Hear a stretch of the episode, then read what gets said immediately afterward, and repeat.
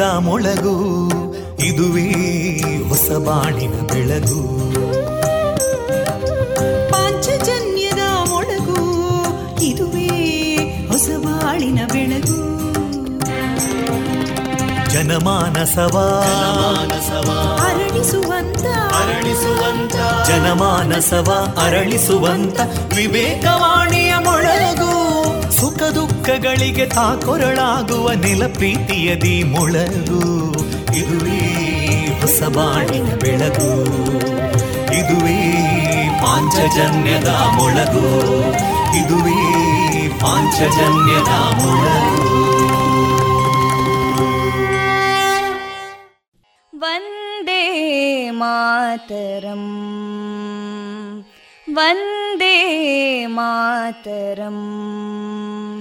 सुजलां सुफलां मलयज शीतलां सस्यश्यामलां मातरं वन्दे मातरम् शुभ्रज्योत्स्ना पुलकितयामिनीं पुल्लकुसुमिता ध्रुमदळशोभिनीं सुहासिनीं सुमधुरभाषिणीं सुखदां वरदां मातरं वन्दे मातरम् कोटि कोटि कण्ठा कलकलनिनादकराले कोटि कोटि भुजैदृता करकलवाले अबलां केनो मायेतो बले बहुबलधारिणीं नमामि तारिणीं रिपुदलवारिणी मातरं वन्दे मातरम् तुमि विद्या तुमि धर्मा तुमि हृदि तुमि मर्मा त्वं हि प्राणा शरीरे बाहुते तुमि मा शक्ति हृदये तुमि मा भक्ति तोमारयी प्रतिमा गडी मन्दिरे मन्दिरे वन्दे मातरम् त्वं हि दुर्गा दशप्रहरणधारिणीं कमलां कमलदलविहारिणीं वाणीं विद्यादायिनीं नमामि त्वां नमामि कमलाम् अमलामतुलां सुजलां सुफलां मातरं वन्दे मातरम् श्यामलां सरलां सुस्मितां भूषितां धरणीं भरणीं मातरं वन्दे मातरम् वन्दे मातरम्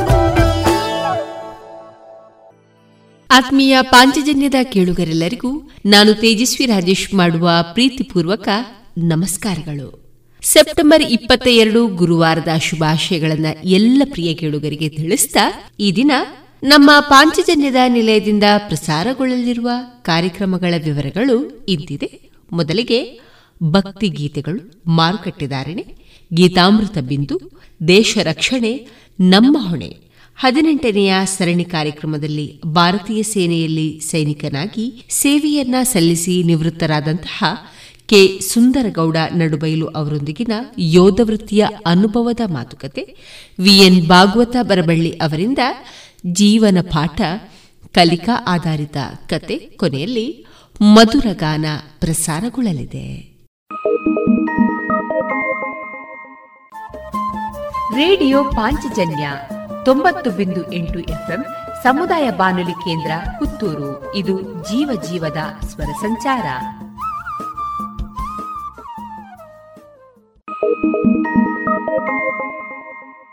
ಗೌರವಾನ್ವಿತ ನಾಗರಿಕರೇ, ಕ್ಯಾನ್ಸರ್ಗಳಲ್ಲಿ ಗರ್ಭಕೋಶ, ಸ್ತನ, ಬಾಯಿ ಕ್ಯಾನ್ಸರ್ಗಳು ಅತೀವ ಪ್ರಮಾಣದಲ್ಲಿ ಕಂಡುಬರುತ್ತಿವೆ. ಗರ್ಭಕೋಶದ ಕ್ಯಾನ್ಸರ್ ತಡೆಗಟ್ಟಲು ಇಪ್ಪತ್ತೊಂದರಿಂದ ಅರವತ್ತೈದು ವರ್ಷ ವಯಸ್ಸಿನ ಎಲ್ಲಾ ಮದುವೆಯಾದ ಮಹಿಳೆಯರು ಪ್ರತಿ ಮೂರು ವರ್ಷಕ್ಕೊಮ್ಮೆ ಪ್ಯಾಪ್ ಟೆಸ್ಟ್ ಮಾಡಿಸಿಕೊಳ್ಳಬೇಕು. ಈ ಕ್ಯಾನ್ಸರ್ ಅನ್ನು ಬೇಗ ಪತ್ತೆ ಮಾಡಿದರೆ ಸಂಪೂರ್ಣವಾಗಿ ಗುಣಪಡಿಸಬಹುದು. ಸ್ತನ ಕ್ಯಾನ್ಸರ್ ಅನ್ನು ತಡೆಗಟ್ಟಲು ಸ್ವಯಂ ಸ್ತನದ ಪರೀಕ್ಷೆ ಹಾಗೂ ವೈದ್ಯರಿಂದ ಸ್ತನದ ಪರೀಕ್ಷೆ ಮಾಡಿಸುವುದು ಮತ್ತು ಐವತ್ತು ವರ್ಷ ವಯಸ್ಸಿನ ನಂತರ ವರ್ಷಕ್ಕೆ ಒಂದು ಬಾರಿ ಮ್ಯಾಮೋಗ್ರಫಿ ಟೆಸ್ಟ್ ಮಾಡಿಸಿಕೊಳ್ಳಬೇಕು. ಬಾಯಿಯ ಕ್ಯಾನ್ಸರ್ಗೆ ಕಾರಣ ಧೂಮಪಾನ ಮತ್ತು ತಂಬಾಕು ಜಗಿಯುವುದು. ಬೇಗನೆ ಪತ್ತೆ ಹಚ್ಚುವುದರಿಂದ ಯಶಸ್ವಿ ಚಿಕಿತ್ಸೆಗೆ ಉತ್ತಮ ಅವಕಾಶವಿದೆ. ಹೆಚ್ಚಿನ ಮಾಹಿತಿಗಾಗಿ ಹತ್ತಿರದ ಆರೋಗ್ಯ ಕೇಂದ್ರವನ್ನು ಸಂಪರ್ಕಿಸಿ. ಜಿಲ್ಲಾ ಎನ್ಸಿಡಿ ವಿಭಾಗ, ಆರೋಗ್ಯ ಇಲಾಖೆ, ದಕ್ಷಿಣ ಕನ್ನಡ ಜಿಲ್ಲೆ ಇವರ ಪ್ರಕಟಣೆ.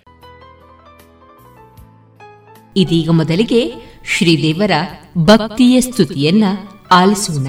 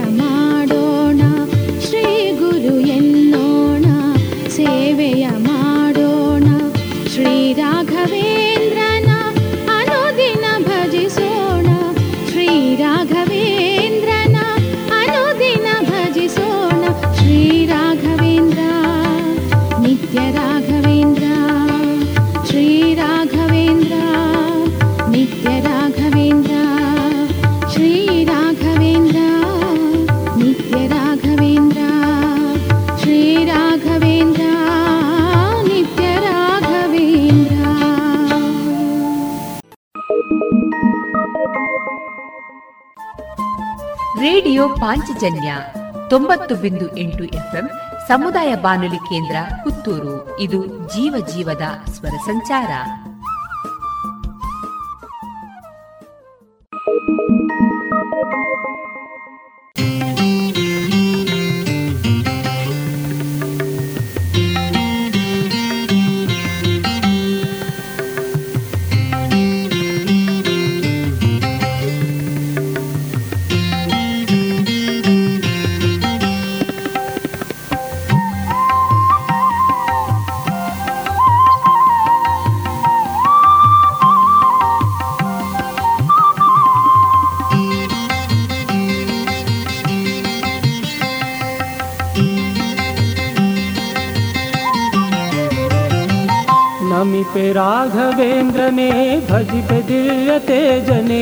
मिते राघवेन्द्रने भजिपे दिव्यते जने अभयनीड गुरुवर्यने।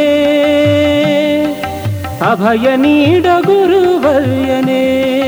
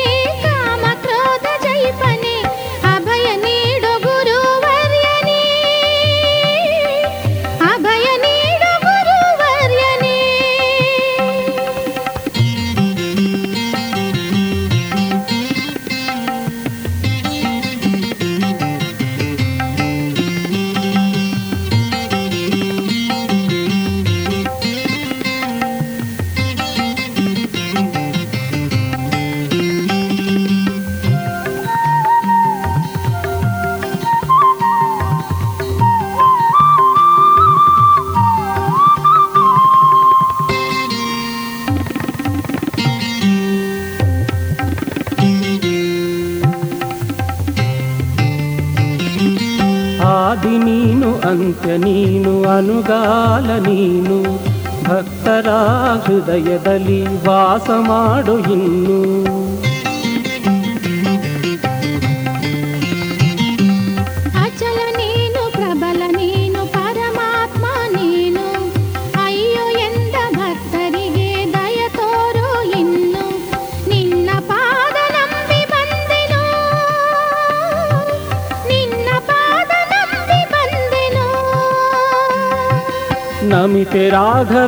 వర్ధని భజిపె దివ్య తేజని అభయ నీడు గురువర్యనే.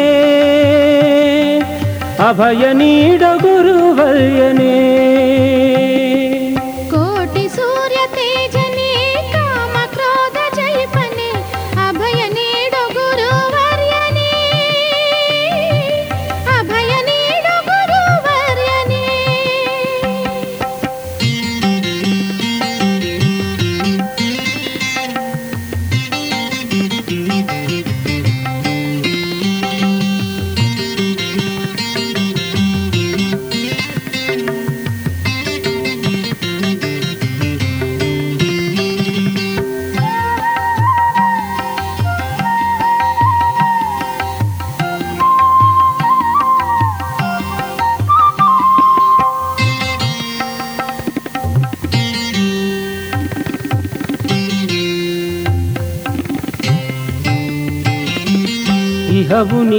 పరవు నీను చైతన్యవు ನೀನು ನಾನು ನನ್ನದೆಂಬ ಗರ್ವ ಅಳಿಸಯ್ಯ ನೀನು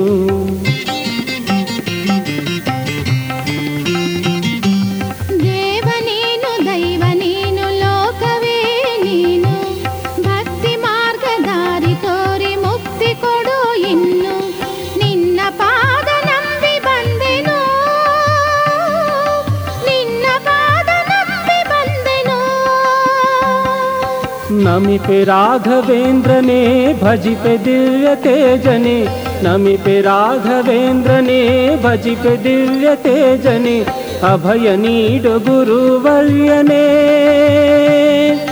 अभयनीड गुरुवर्यने।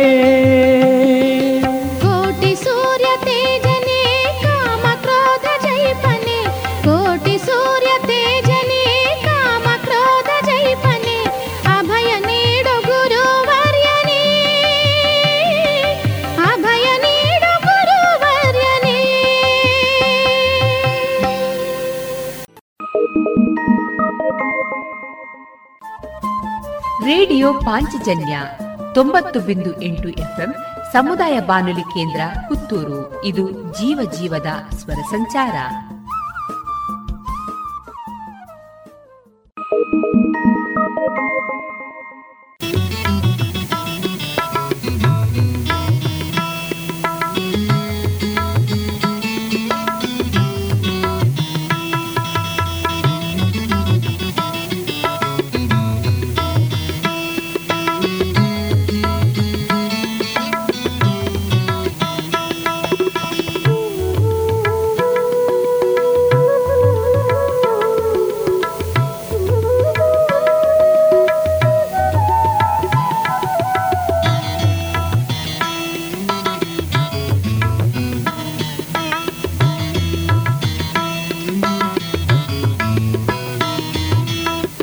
ಅನುದಿನ ಭಜಿಸುವೆ ಶ್ರೀ ರಾಘವೇಂದ್ರ ಅನುದಿನ ಭಜಿಸುವೆ ಶ್ರೀ ರಾಘವೇಂದ್ರ, ದರ್ಶನ ನೀ ನೀಡೋ, ಧನ್ಯನ ನೀ ಮಾಡು. ದರ್ಶನ ನೀ ನೀಡೋ, ಧನ್ಯನ ನೀ ಮಾಡು.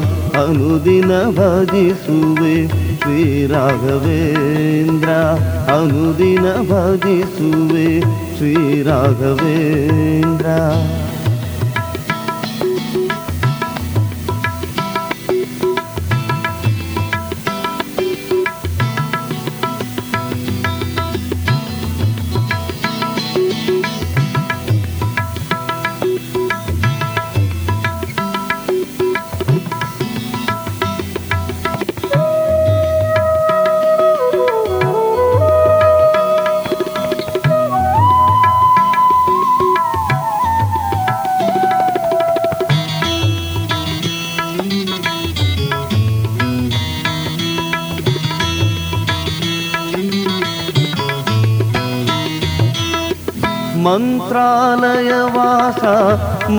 ಮಂತ್ರಗಳ ಘೋಷ.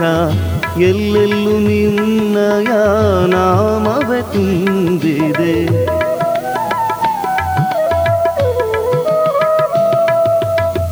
ಮಂತ್ರಾಲಯ ವಾಸ, ಮಂತ್ರಗಳ ಘೋಷ. ಎಲ್ಲೆಲ್ಲೂ ನಿನ್ನಯ ನಾಮವೇ ತುಂಬಿದೆ. ಅರಿಗೆನು ಗುರುನಾ, ನಿನ್ನಯ ಮಹಿಮೆ. ಅನುದಿನ ಭಜಿಸುವೆ ಶ್ರೀ ರಾಘವೇಂದ್ರ. ದರ್ಶನ ನೀ ನೀಡೋ ಧನ್ಯನ ನೀ ಮಾಡೋ ಅನುದಿನ ಭಜಿಸುವೆ ಶ್ರೀ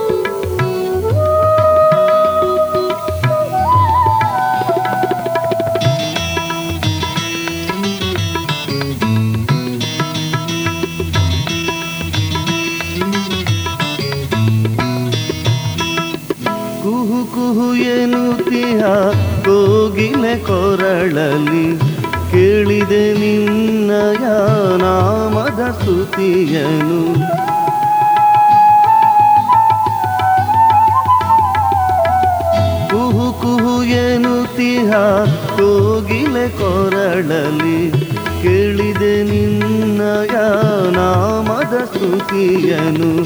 ಎಂಥಾನಂದವೋ ಗುರುವೇ ಕೇಳು. ಅನುದಿನ ಭಜಿಸುವೆ ಶ್ರೀ ರಾಘವೇಂದ್ರ ದರ್ಶನ ನೀ ನೀಡೋ, ಧನ್ಯನ ನೀ ಮಾಡೋ. ಅನುದಿನ ಭಜಿಸುವೆ ಶ್ರೀ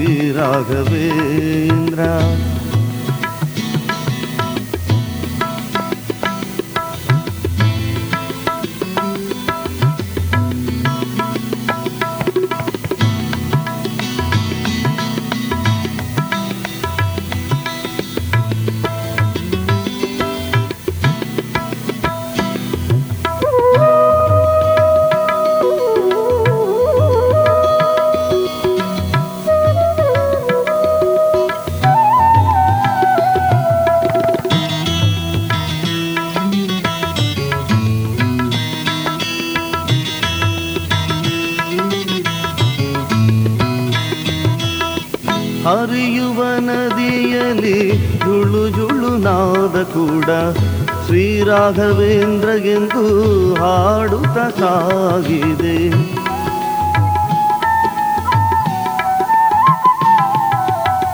ಹರಿಯುವ ನದಿಯಲ್ಲಿ ಜುಳು ಜುಳು ನಾದ ಕೂಡ ಶ್ರೀರಾಘವೇಂದ್ರ ಎಂದು ಹಾಡುತ್ತ ಸಾಗಿದೆ. ಎಂಥ ಧನ್ಯನು ಧನ್ಯನು ನಾನು, ಅನುದಿನ ಭಜಿಸುವೆ. ಶ್ರೀರಾಘವೇಂದ್ರ, ಅನುದಿನ ಭಜಿಸುವೆ ಶ್ರೀರಾಘವೇಂದ್ರ, ದರುಶನ ನೀ ನೀಡೋ, ಧನ್ಯನ ನೀ ಮಾಡೋ. ದರುಶನ ನೀ ನೀಡೋ, ಧನ್ಯನ ನೀ ಮಾಡೋ. ಅನುದಿನ ಭಜಿಸುವೆ ಶ್ರೀರಾಘವೇಂದ್ರ, ಅನುದಿನ ಭಜಿಸುವೆ ಶ್ರೀರಾಘವೇಂದ್ರ ಅನುದಿನ ಭಜಿಸುವೆ ಶ್ರೀರಾಘವೇಂದ್ರ.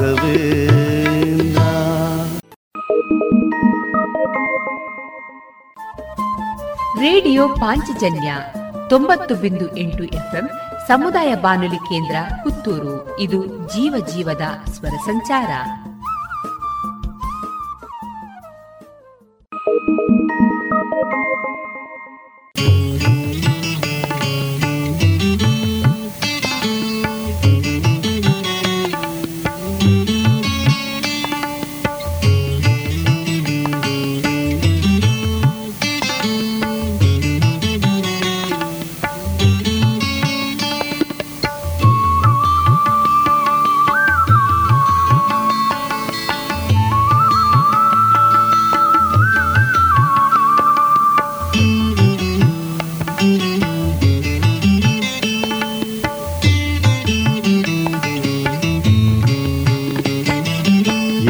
ಚಂದ ಬೃಂದಾವನ ರಾಘವೇಂದ್ರನೇ ಎಂತ ಚಂದ ಬೃಂದಾವನ ರಾಘವೇಂದ್ರನೇ ನಿತ್ಯಮೂರ್ತಿಯೇ ನೀನು ಸತ್ಯಮೂರ್ತಿಯೇ ನಿತ್ಯಮೂರ್ತಿಯೇ ನೀನು ಸತ್ಯಮೂರ್ತಿಯೇ ಎಂಥ ಚಂದ ಬೃಂದಾವನ ರಾಘವೇಂದ್ರನೇ ಎಂಥ ಚಂದ ಬೃಂದಾವನ ರಾಘವೇಂದ್ರನೇ ನಿತ್ಯಮೂರ್ತಿಯೇ ನೀನು ಸತ್ಯಮೂರ್ತಿಯೇ ನಿತ್ಯಮೂರ್ತಿಯೇ ನೀನು ಸತ್ಯಮೂರ್ತಿಯೇ.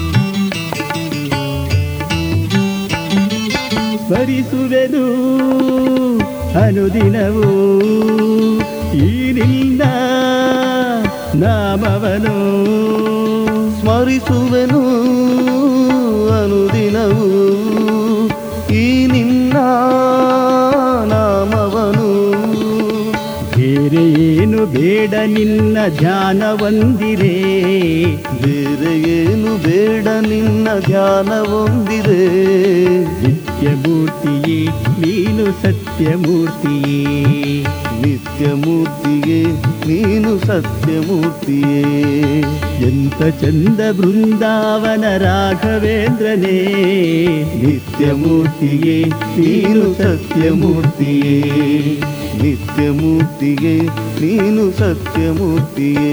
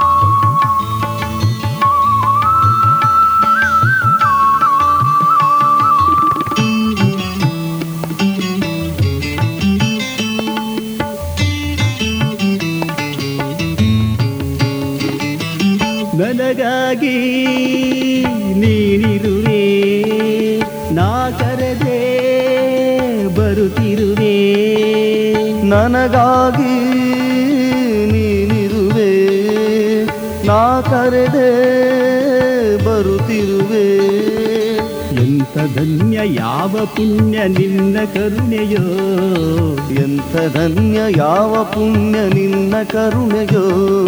ನಿತ್ಯಮೂರ್ತಿಯೇ ನೀನು ಸತ್ಯಮೂರ್ತಿಯೇ. ನಿತ್ಯಮೂರ್ತಿಯೇ ನೀನು ಸತ್ಯಮೂರ್ತಿಯೇ. ಎಂತ ಚಂದ ಬೃಂದಾವನ ರಾಘವೇಂದ್ರನೇ.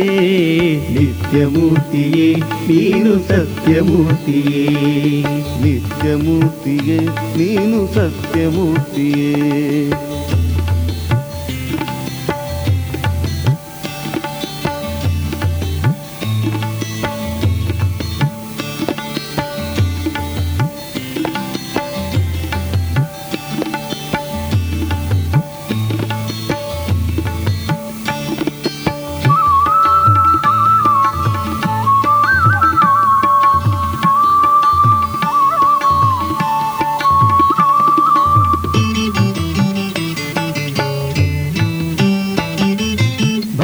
ಭಕ್ತರಿಗೆ ಒಲೆಯುವೆ ಭಕ್ತರ ಮೆರೆಸುವೆ, ಭಕ್ತರಿಗೆ ಒಲಿಯುವೆ ಭಕ್ತರ ಮೆರೆಸುವೆ. ನಿನ್ನ ಮಹಿಮೆಯನ್ನು ಗುರುವೆ ಯಾರು ಬಲ್ಲರು? ನಿನ್ನ ಮಹಿಮೆಯನ್ನು ಗುರುವೆ ಯಾರು ಬಲ್ಲರು? ನಿತ್ಯಮೂರ್ತಿಯೇ ನೀನು ಸತ್ಯಮೂರ್ತಿಯೇ. ನಿತ್ಯಮೂರ್ತಿಯೇ ನೀನು ಸತ್ಯಮೂರ್ತಿಯೇ. ಎಂತ ಚಂದ ಬೃಂದಾವನ ರಾಘವೇಂದ್ರನೇ. ಎಂತ ಚಂದ ಬೃಂದಾವನ ರಾಘವೇಂದ್ರನೇ. ನಿತ್ಯಮೂರ್ತಿಯೇ, ನೀನು ಸತ್ಯಮೂರ್ತಿಯೇ. ನಿತ್ಯಮೂರ್ತಿಯೇ, ನೀನು ಸತ್ಯಮೂರ್ತಿಯೇ. ಎಂಥ ಚಂದ ಬೃಂದಾವನ ರಾಘವೇಂದ್ರನೇ, ಎಂಥ ಚಂದ ಬೃಂದಾವನ ರಾಘವೇಂದ್ರನೇ, ನಿತ್ಯಮೂರ್ತಿಗೆ ನೀನು ಸತ್ಯಮೂರ್ತಿಯೇ, ನಿತ್ಯಮೂರ್ತಿಗೆ ನೀನು ಸತ್ಯಮೂರ್ತಿಯೇ, ನಿತ್ಯಮೂರ್ತಿಗೆ ನೀನು ಸತ್ಯಮೂರ್ತಿಯೇ.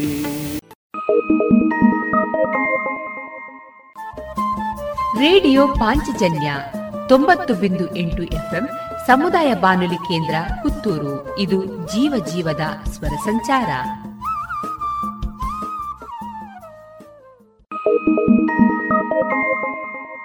ಒಲಿದು ಬಾ ಗುರುವೆ, ಶ್ರೀರಾಘವೇಂದ್ರ, ಓಲೈಸುವೆ. ಗುರುವಾಗಿ ಅವತರಿಸಿ ಖಳರ ದುರ್ಮತ ನೀ ಮುರಿದೆ. ಪೂರ್ಣ ಪ್ರಜ್ಞ ಮುನಿವರನೆ ಭಕ್ತರ ಪಾಲಕ ಮಹಿಮಾ ಮಹಿಮನು ನೀನು. ಪಾದಕ ಎರಗುವೆ ಪಾವನನೆನಿಸೋ ನೇಮದಿ ಭಜಿಸುವೆ ಮುಕ್ತಿಯ ಕೊಡಿಸೋ. ನೀನೆ ವರಗುರು ರಾಘವೇಂದ್ರನೇ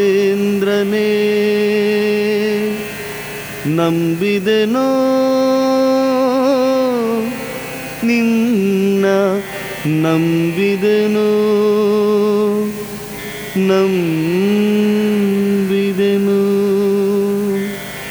ಶರಣು ಶರಣು ರಾಘವೇ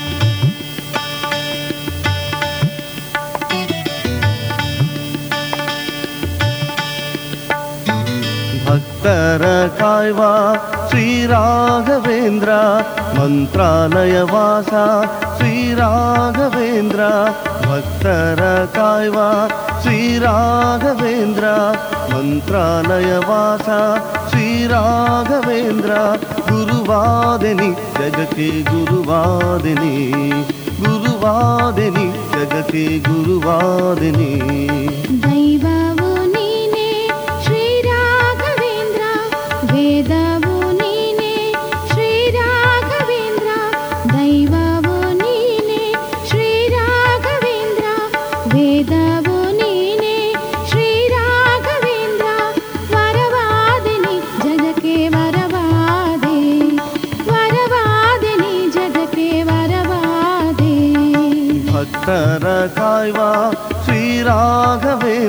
¡Gracias!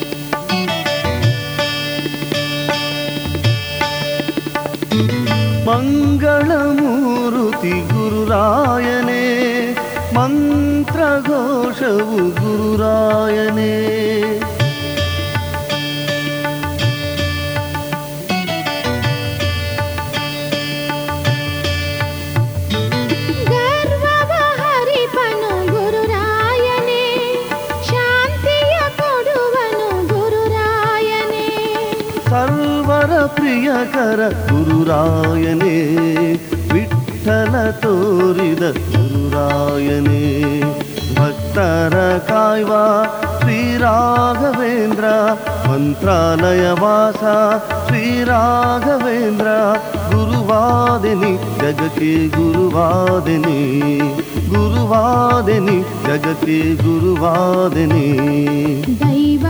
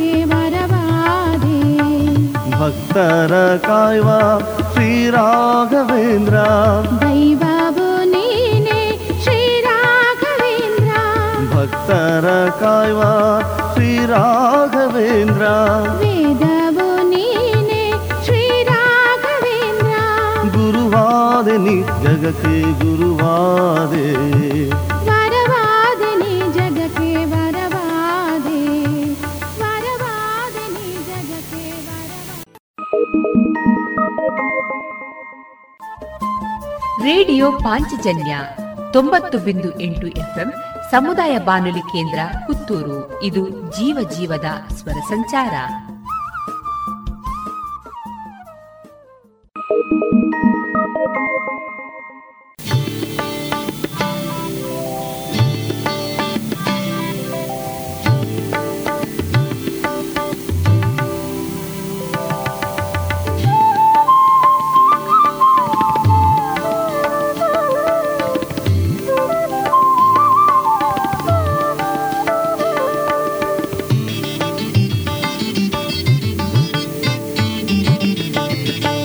ಭದ್ರೆಯ ತೀರದಲ್ಲಿರುವೆ ಮಂಗಳಾಂಗ ಮಂತ್ರಾಲಯ ಪ್ರಭುವೆ, ಈ ಸಂಸಾರದ ಸುಳಿಯಲ್ಲಿ ಸಿಲುಕಿ ಈಸಲಾರದೆ ನೊಂದೇನಯ್ಯ ನಿನ್ನ ಸೇವೆಗಾಗಿ ಬಂದೆನು. ಓ ರಾಘವೇಂದ್ರ, ನಿನ್ನ ಪೂಜೆಗಾಗಿ ಬಂದೆನು.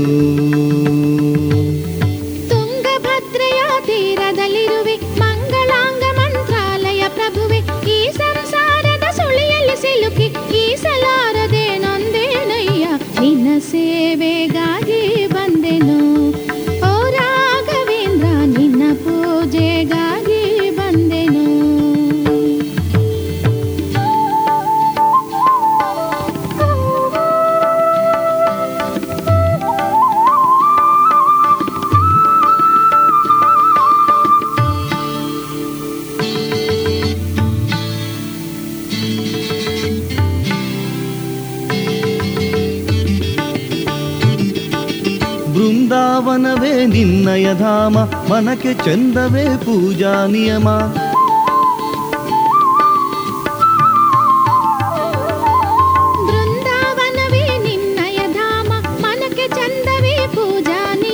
ಬಂದ ಭಕ್ತರ ಮನವನ್ನರಿತು ಸುಖವನ್ನು ಕರುಣಿಸುವೋ ಮಹಿಮಾ. ನಿನ್ನ ಸೇವೆ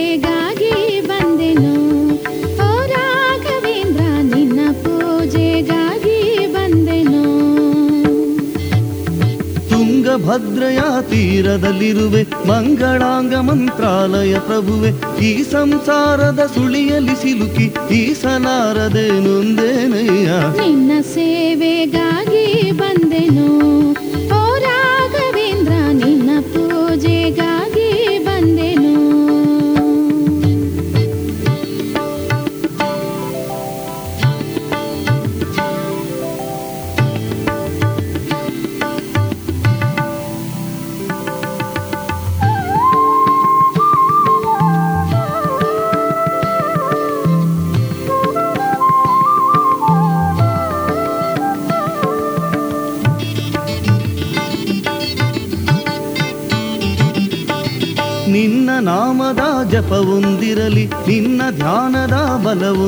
ಬಲವೊಂದಿರಲಿ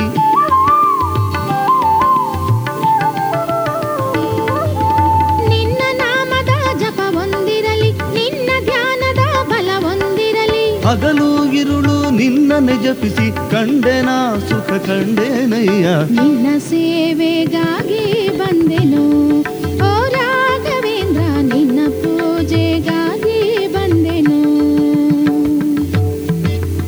ತುಂಗಭದ್ರೆಯ ತೀರದಲ್ಲಿರುವೆ ಮಂಗಳಾಂಗ ಮಂತ್ರಾಲಯ ಪ್ರಭುವೆ ಈ ಸಂಸಾರದ ಸುಳಿಯಲ್ಲಿ ಸಿಲುಕಿ ಈಸಲಾರದೆ ನೊಂದೇನಯ್ಯ?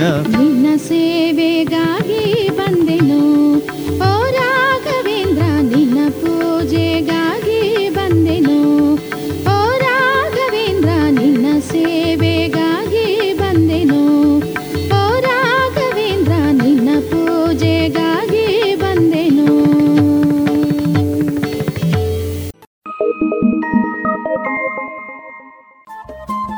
ರೇಡಿಯೋ ಪಾಂಚಜನ್ಯ ತೊಂಬತ್ತು ಬಿಂದು ಎಂಟು ಎಫ್ಎಂ ಸಮುದಾಯ ಬಾನುಲಿ ಕೇಂದ್ರ ಪುತ್ತೂರು. ಇದು ಜೀವ ಜೀವದ ಸ್ವರ ಸಂಚಾರ.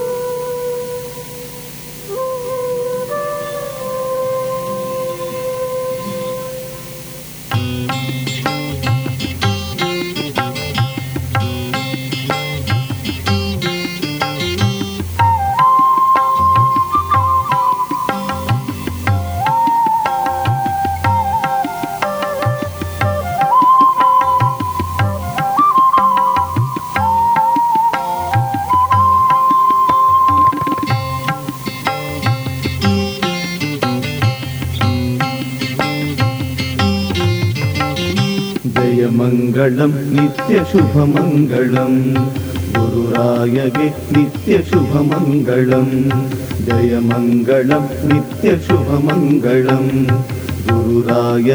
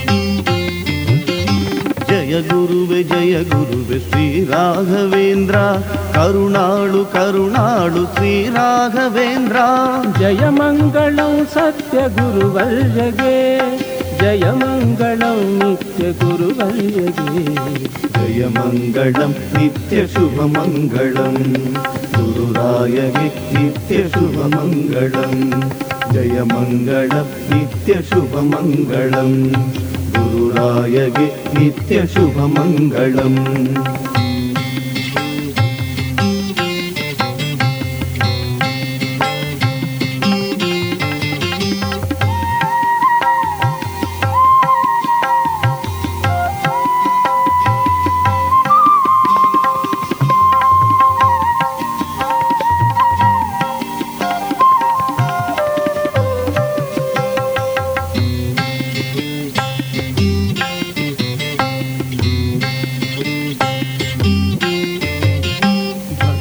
ಭಕ್ತಿಯಲ್ಲಿ ಬಂದಂತ ಭಕ್ತರನ್ನು ಕಾಯ್ವ. ಗುರುರಾಯ ಎಂದರೆ ಮೋಕ್ಷವನು ತೋರ್ವ.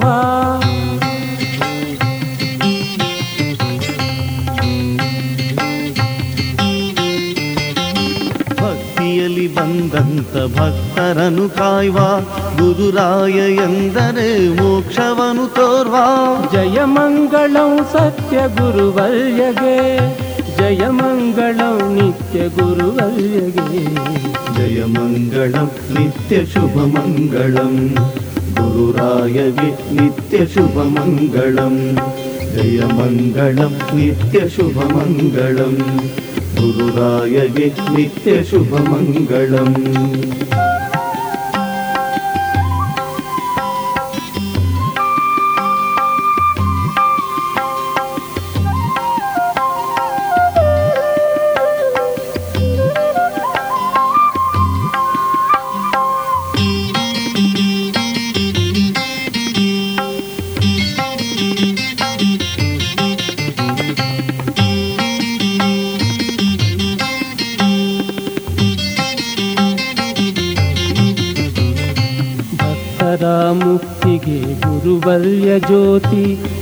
ಕಲ್ಯಾಣಕ್ಕೆ ಗುರುರಾಯ ಕಾಂತಿ.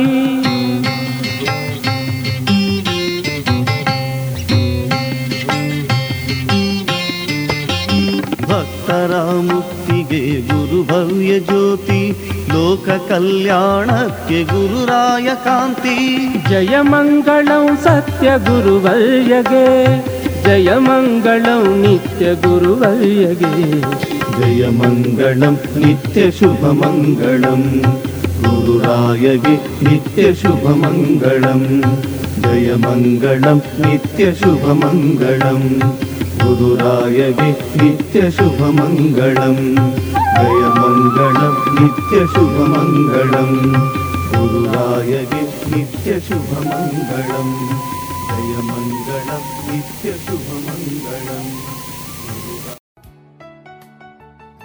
ಇದುವರೆಗೆ ಶ್ರೀದೇವರ ಭಕ್ತಿಯ ಗೀತೆಗಳನ್ನ ಕೇಳಿದಿರಿ.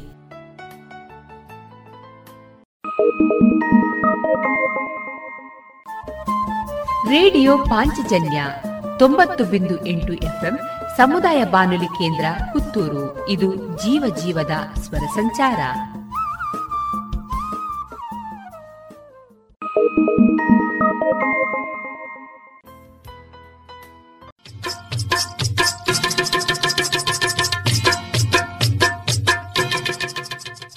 ಮಾರುಕಟ್ಟೆ ಧಾರಣೆ ಇಂತಿದೆ. ಹೊಸ ಅಡಿಕೆ ನಾಲ್ಕನೂರರಿಂದ ನಾಲ್ಕನೂರ ಎಪ್ಪತ್ತ ಐದು ಹಳೆ ಅಡಿಕೆ ಐನೂರರಿಂದ ಐನೂರ ಅರವತ್ತು ಡಬಲ್ ಚೋಲ್ ಐನೂರ ಇಪ್ಪತ್ತರಿಂದ ಐನೂರ ಅರವತ್ತು ಹಳೆ ಪಟೋರ ಮುನ್ನೂರ ಐವತ್ತರಿಂದ ಮುನ್ನೂರ ತೊಂಬತ್ತು ಹೊಸ ಪಟೋರ ಮುನ್ನೂರರಿಂದ ಮುನ್ನೂರ ತೊಂಬತ್ತು ಹೊಸ ಉಳ್ಳಿಗಡ್ಡೆ ಇನ್ನೂರರಿಂದ ಮುನ್ನೂರು, ಹೊಸ ಕರಿಗೋಟು ಇನ್ನೂರರಿಂದ ಇನ್ನೂರ ತೊಂಬತ್ತ ಐದು ಕಾಳುಮೆಣಸು ಮುನ್ನೂರ ಎಂಬತ್ತ ಒಂದರಿಂದ ನಾಲ್ಕುನೂರ ತೊಂಬತ್ತ ಐದು ಒಣಕೊಕ್ಕೋ ನೂರ ತೊಂಬತ್ತರಿಂದ ಇನ್ನೂರ ಹತ್ತು ಹಸಿಕೊಕ್ಕೋ ನಲವತ್ತ ಐದರಿಂದ ಐವತ್ತ ಐದು ರಬ್ಬರ್ ಧಾರಣೆ, ಗ್ರೇಡ್ ಆರ್ಎಸ್ಎಸ್ ಫೋರ್ ನೂರ ನಲವತ್ತ ಐದು ರೂಪಾಯಿ ಐವತ್ತು ಪೈಸೆ, ಆರ್ಎಸ್ಎಸ್ ಫೈವ್ ನೂರ ಮೂವತ್ತ ನಾಲ್ಕು ರೂಪಾಯಿ, ಲಾಟ್ ನೂರ ಮೂವತ್ತು ರೂಪಾಯಿ, ಸ್ಕ್ರ್ಯಾಪ್ ಅರವತ್ತೆಂಟರಿಂದ ಎಪ್ಪತ್ತೆಂಟು ರೂಪಾಯಿ.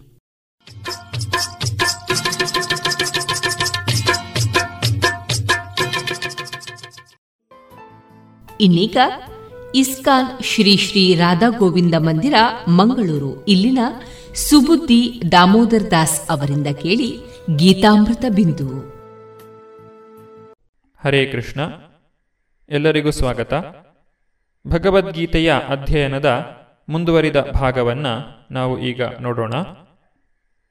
ಮಾತ್ರ ಸ್ಪರ್ಶಾಸ್ತು ಕೌಂತೇಯ, ಶೀತೋಷ್ಣ ಸುಖ ದುಃಖದ.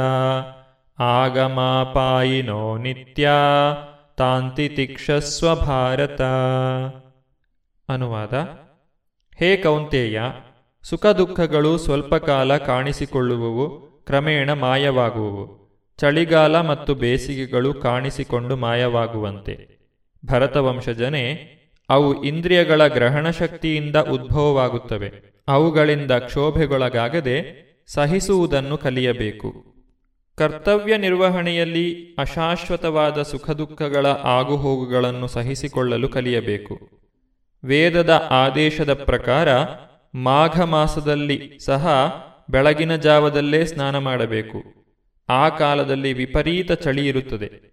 ಆದರೂ ಆಚಾರನಿಷ್ಠನಾದವನು ಸ್ನಾನ ಮಾಡಲು ಹಿಂಜರಿಯುವುದಿಲ್ಲ. ಮೇ ಮತ್ತು ಜೂನ್ ತಿಂಗಳಲ್ಲಿ ನಡುಬೇಸಿಗೆ. ಆದರೂ ಹೆಂಗಸರು ಅಡುಗೆ ಮನೆಯಲ್ಲಿ ಅಡುಗೆ ಮಾಡಲು ಹಿಂಜರಿಯುವುದಿಲ್ಲ. ಹವೆಯ ಅನಾನುಕೂಲಗಳನ್ನು ಲಕ್ಷ್ಯ ಮಾಡದೆ ಮನುಷ್ಯನು ತನ್ನ ಕರ್ತವ್ಯವನ್ನು ಮಾಡಬೇಕು. ಹಾಗೆಯೇ ಯುದ್ಧ ಮಾಡುವುದು ಕ್ಷತ್ರಿಯನ ಧರ್ಮ. ಬಂಧುವಿನೊಡನೆ ಅಥವಾ ಮಿತ್ರನೊಡನೆ ಯುದ್ಧ ಮಾಡಬೇಕಾಗಿ ಬಂದರೂ ಕ್ಷತ್ರಿಯನು ತನ್ನ ನಿಯತ ಧರ್ಮದಿಂದ ದೂರವಾಗಬಾರದು. ವಿದ್ಯೆಯ ಪೀಠಕ್ಕೆ ಏರಲು ಮನುಷ್ಯನು ಧರ್ಮದ ನಿಯಮಗಳನ್ನು ಪಾಲಿಸಬೇಕು. ಏಕೆಂದರೆ ವಿದ್ಯೆ ಮತ್ತು ಭಕ್ತಿಗಳಿಂದ ಮಾತ್ರ ಮನುಷ್ಯನು ಮಾಯೆಯ ಮುಷ್ಟಿಯಿಂದ ಪಾರಾಗಬಲ್ಲ. ಅರ್ಜುನನನ್ನು ಸಂಬೋಧಿಸಿದ ಎರಡು ರೀತಿಗಳೂ ಅರ್ಥವತ್ತಾದವು. ಕೌಂತೆಯ ಎನ್ನುವುದು ತಾಯಿಯ ಕಡೆಯಿಂದ ಆತನು ಬಹುದೊಡ್ಡ ವಂಶಕ್ಕೆ ಸೇರಿದವನು ಎಂಬುದನ್ನು ಸೂಚಿಸುತ್ತದೆ. ಭಾರತ ಎನ್ನುವುದು ತಂದೆಯ ವಂಶದ ಹಿರಿಮೆಯನ್ನು ಸೂಚಿಸುತ್ತದೆ. ಎರಡು ಕಡೆಗಳಿಂದಲೂ ಅವನು ಬಹುದೊಡ್ಡ ಪರಂಪರೆಗೆ ಸೇರಿದವನು. ಮಹತ್ವದ ಪರಂಪರೆಯು ಕರ್ತವ್ಯ ನಿರ್ವಹಣೆಯಲ್ಲಿ ಹೆಚ್ಚಿನ ಹೊಣೆಯನ್ನು ತರುತ್ತದೆ. ಆದುದರಿಂದ ಅವನು ಯುದ್ಧ ಮಾಡುವುದರಿಂದ ತಪ್ಪಿಸಿಕೊಳ್ಳುವಂತಿಲ್ಲ. ಯಂ ಹಿನಾ ವ್ಯಥಯಂತ್ಯೇತೇ ಪುರುಷಂ ಪುರುಷರ್ಷಭ ಸಮದುಖ ಸುಖಂ ಧೀರಂ ಸೋಮೃತತ್ವಾಯ ಕಲ್ಪತೆ. ಅನುವಾದ. ಪುರುಷಶ್ರೇಷ್ಠನಾದ ಅರ್ಜುನನೇ ಸುಖ ದುಃಖಗಳಿಂದ ವಿಚಲಿತನಾಗದೆ ಉಭಯ ಸ್ಥಿತಿಗಳಲ್ಲಿಯೂ ದೃಢನಾಗಿರುವ ಮನುಷ್ಯನು ಮೋಕ್ಷಕ್ಕೆ ಅರ್ಹನಾಗುವನು. ಆಧ್ಯಾತ್ಮಿಕ ಸಾಕ್ಷಾತ್ಕಾರದ ಹಂತವನ್ನು ಮುಟ್ಟಲು ದೃಢ ಸಂಕಲ್ಪ ಮಾಡಿ ಸುಖ ದುಃಖಗಳ ಆಕ್ರಮಣವನ್ನು ಸಮಚಿತ್ತದಿಂದ ಸಹಿಸಬಲ್ಲವನು ಮುಕ್ತಿಗೆ ಅರ್ಹನಾಗುವನು. ವರ್ಣಾಶ್ರಮ ಧರ್ಮದಲ್ಲಿ ನಾಲ್ಕನೆಯ ಆಶ್ರಮವಾದ ಸನ್ಯಾಸವು ಶ್ರಮದಾಯಕವಾದದ್ದು. ಆದರೆ ತನ್ನ ಬದುಕನ್ನು ಪರಿಪೂರ್ಣ ಮಾಡಲು ಬಯಸುವವನು ನಿಶ್ಚಯವಾಗಿಯೂ ಎಷ್ಟೇ ಕಷ್ಟಗಳಿದ್ದರೂ ಸನ್ಯಾಸಾಶ್ರಮವನ್ನು ಸ್ವೀಕರಿಸುವನು. ನಾ ಸತೋ ವಿದ್ಯತೆ ಭಾವೋ, ನಾ ಭಾವೋ ವಿದ್ಯತೆ ಸತಃ. ಉಭಯೋರಪಿ ದೃಷ್ಟೋಂತಹ ತು ಅನಯೋ ತತ್ವದರ್ಶಿಭಿ ಅಸ್ತಿತ್ವದಲ್ಲಿ ಇಲ್ಲದೆ ಇರುವಂತಹ ಈ ಐಹಿಕ ದೇಹ ಉಳಿಯುವುದಿಲ್ಲ ಮತ್ತು ನಿರಂತರವಾದ ಆತ್ಮ ಬದಲಾವಣೆ ಹೊಂದುವುದಿಲ್ಲ. ಎಂದು ಅಧ್ಯಯನ ಮಾಡಿ ಅವರು ಈ ನಿರ್ಣಯಕ್ಕೆ ಬಂದಿದ್ದಾರೆ. ಬದಲಾವಣೆ ಹೊಂದುತ್ತಿರುವ ದೇಹಕ್ಕೆ ಉಳಿವು ಎನ್ನುವುದು ಇಲ್ಲ. ಜೀವಕಣಗಳ ಕ್ರಿಯೆ ಮತ್ತು ಪ್ರಕ್ರಿಯೆಗಳಿಂದ ಪ್ರತಿಕ್ಷಣವೂ ದೇಹವು ಬದಲಾವಣೆ ಹೊಂದುತ್ತಿರುತ್ತದೆ ಎನ್ನುವುದನ್ನು ಆಧುನಿಕ ವೈದ್ಯ ವಿಜ್ಞಾನವು ಒಪ್ಪುತ್ತದೆ.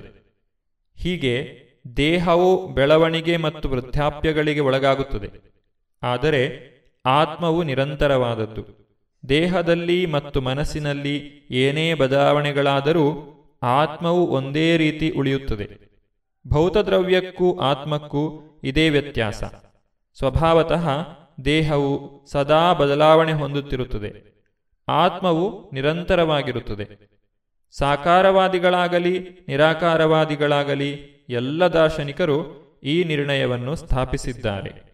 ಅವಿನಾಶಿತು ತದ್ವಿಧಿ ಏನ ಸರ್ವಮಿದಂ ತತಂ ವಿನಾಶಮವ್ಯಯಸ್ಯಾಸ್ಯ ನ ಕಶ್ಚಿತ್ ಕರ್ತುಮರ್ಹತಿ ಅನುವಾದ ದೇಹವನ್ನು ಯಾವುದು ವ್ಯಾಪಿಸಿದೆಯೋ ಅದು ಅವಿನಾಶಿ ಎಂದು ನೀನು ತಿಳಿಯಬೇಕು.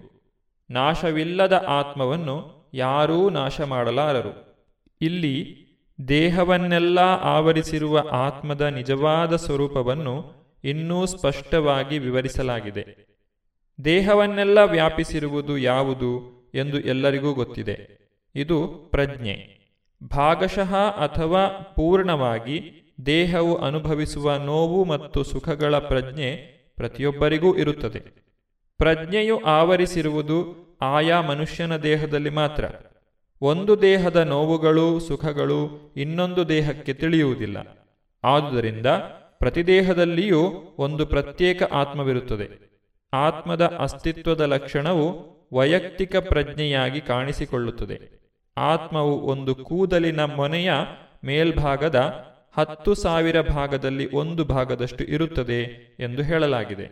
ಶ್ವೇತಾಶ್ವತರ ಉಪನಿಷತ್ತಿನಲ್ಲಿ ತಿಳಿಸಿರುವಂತೆ, ಬಾಲಾಗ್ರ ಶತಭಾಗಸ್ಯ ಶತಧಾ ಕಲ್ಪಿತಸ್ಯ ಚ ಭಾಗೋ ಜೀವ ಸ ವಿಜ್ಞೇಯ ಸ ಚ ಅನಂತಾಯ ಕಲ್ಪತೆ. ಒಂದು ಕೂದಲಿನ ಮೊನೆಯನ್ನು ನೂರು ಭಾಗಗಳನ್ನಾಗಿ ಮಾಡಿ, ಪ್ರತಿಯೊಂದು ಭಾಗವನ್ನು ಮತ್ತೆ ನೂರು ಭಾಗಗಳನ್ನಾಗಿ ಮಾಡಿದರೆ ಪ್ರತಿ ಭಾಗವು ಆತ್ಮದ ಗಾತ್ರವನ್ನು ತೋರಿಸುತ್ತದೆ. ಆದುದರಿಂದ ಆತ್ಮದ ಪ್ರತಿ ಬಿಡಿ ಅಣುವು ಒಂದು ಆಧ್ಯಾತ್ಮಿಕ ಅಣು. ಇದು ಭೌತದ್ರವ್ಯದ ಅಣುಗಳಿಗಿಂತ ಸಣ್ಣದು. ಇಂತಹ ಅಣುಗಳನ್ನು ಲೆಕ್ಕ ಮಾಡಲೂ ಸಾಧ್ಯವಿಲ್ಲ. ಈ ಬಹುಸೂಕ್ಷ್ಮವಾದ ಆಧ್ಯಾತ್ಮಿಕ ಕಿಡಿಯೇ ಐಹಿಕ ದೇಹದ ಮೂಲ ತತ್ವ ಒಂದು ಔಷಧದ ಚೈತನ್ಯಶಾಲಿ ತತ್ವವು ದೇಹವನ್ನೆಲ್ಲ ಹಬ್ಬುವಂತೆ ಈ ಆಧ್ಯಾತ್ಮಿಕ ಕಿಡಿಯ ಪ್ರಭಾವವು ದೇಹವನ್ನೆಲ್ಲ ಆವರಿಸುತ್ತದೆ. ಆತ್ಮದ ಈ ಪ್ರವಾಹವು ದೇಹದಲ್ಲೆಲ್ಲ ಪ್ರಜ್ಞೆ ಎಂದು ಅನುಭವವಾಗುತ್ತದೆ. ಆತ್ಮದ ಇರುವಿಕೆಗೆ ಇದೇ ಪ್ರಮಾಣ. ಪ್ರಜ್ಞೆಯಿಲ್ಲದ ಭೌತಿಕ ದೇಹವು ಬರಿಯ ಶವ ಮಾತ್ರ ಮತ್ತು ಯಾವ ಭೌತಿಕ ಉಪಚಾರದಿಂದಲೂ ದೇಹದಲ್ಲಿ ಈ ಪ್ರಜ್ಞೆಯನ್ನು ಪುನಶ್ಚೇತನಗೊಳಿಸುವುದು ಸಾಧ್ಯವಿಲ್ಲ ಎಂಬುದನ್ನು ಸಾಮಾನ್ಯ ಮನುಷ್ಯನೂ ಅರ್ಥ ಮಾಡಿಕೊಳ್ಳಬಲ್ಲ ಆದುದರಿಂದ ಪ್ರಜ್ಞೆಗೆ ಎಷ್ಟೇ ಪ್ರಮಾಣದ ಯಾವುದೇ ಐಹಿಕ ಸಂಯೋಜನೆಯೂ ಕಾರಣವಲ್ಲ. ಆತ್ಮವೇ ಕಾರಣ.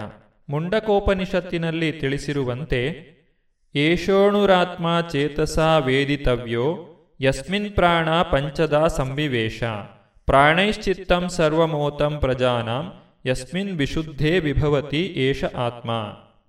ಆತ್ಮವು ಅಣುಸ್ವರೂಪವಾದದ್ದು. ಪರಿಪೂರ್ಣವಾದ ಬುದ್ಧಿಯು ಇದನ್ನು ಕಾಣಬಲ್ಲದು.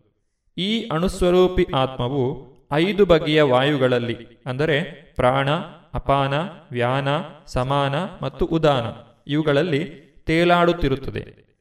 ಹೃದಯದಲ್ಲಿ ಮನೆ ಮಾಡಿಕೊಂಡಿರುತ್ತದೆ ಮತ್ತು ದೇಹಸ್ಥ ಜೀವಿಗಳಲ್ಲಿ ಇದರ ಪ್ರಭಾವವು ದೇಹದಲ್ಲೆಲ್ಲ ವ್ಯಾಪಿಸಿರುತ್ತದೆ.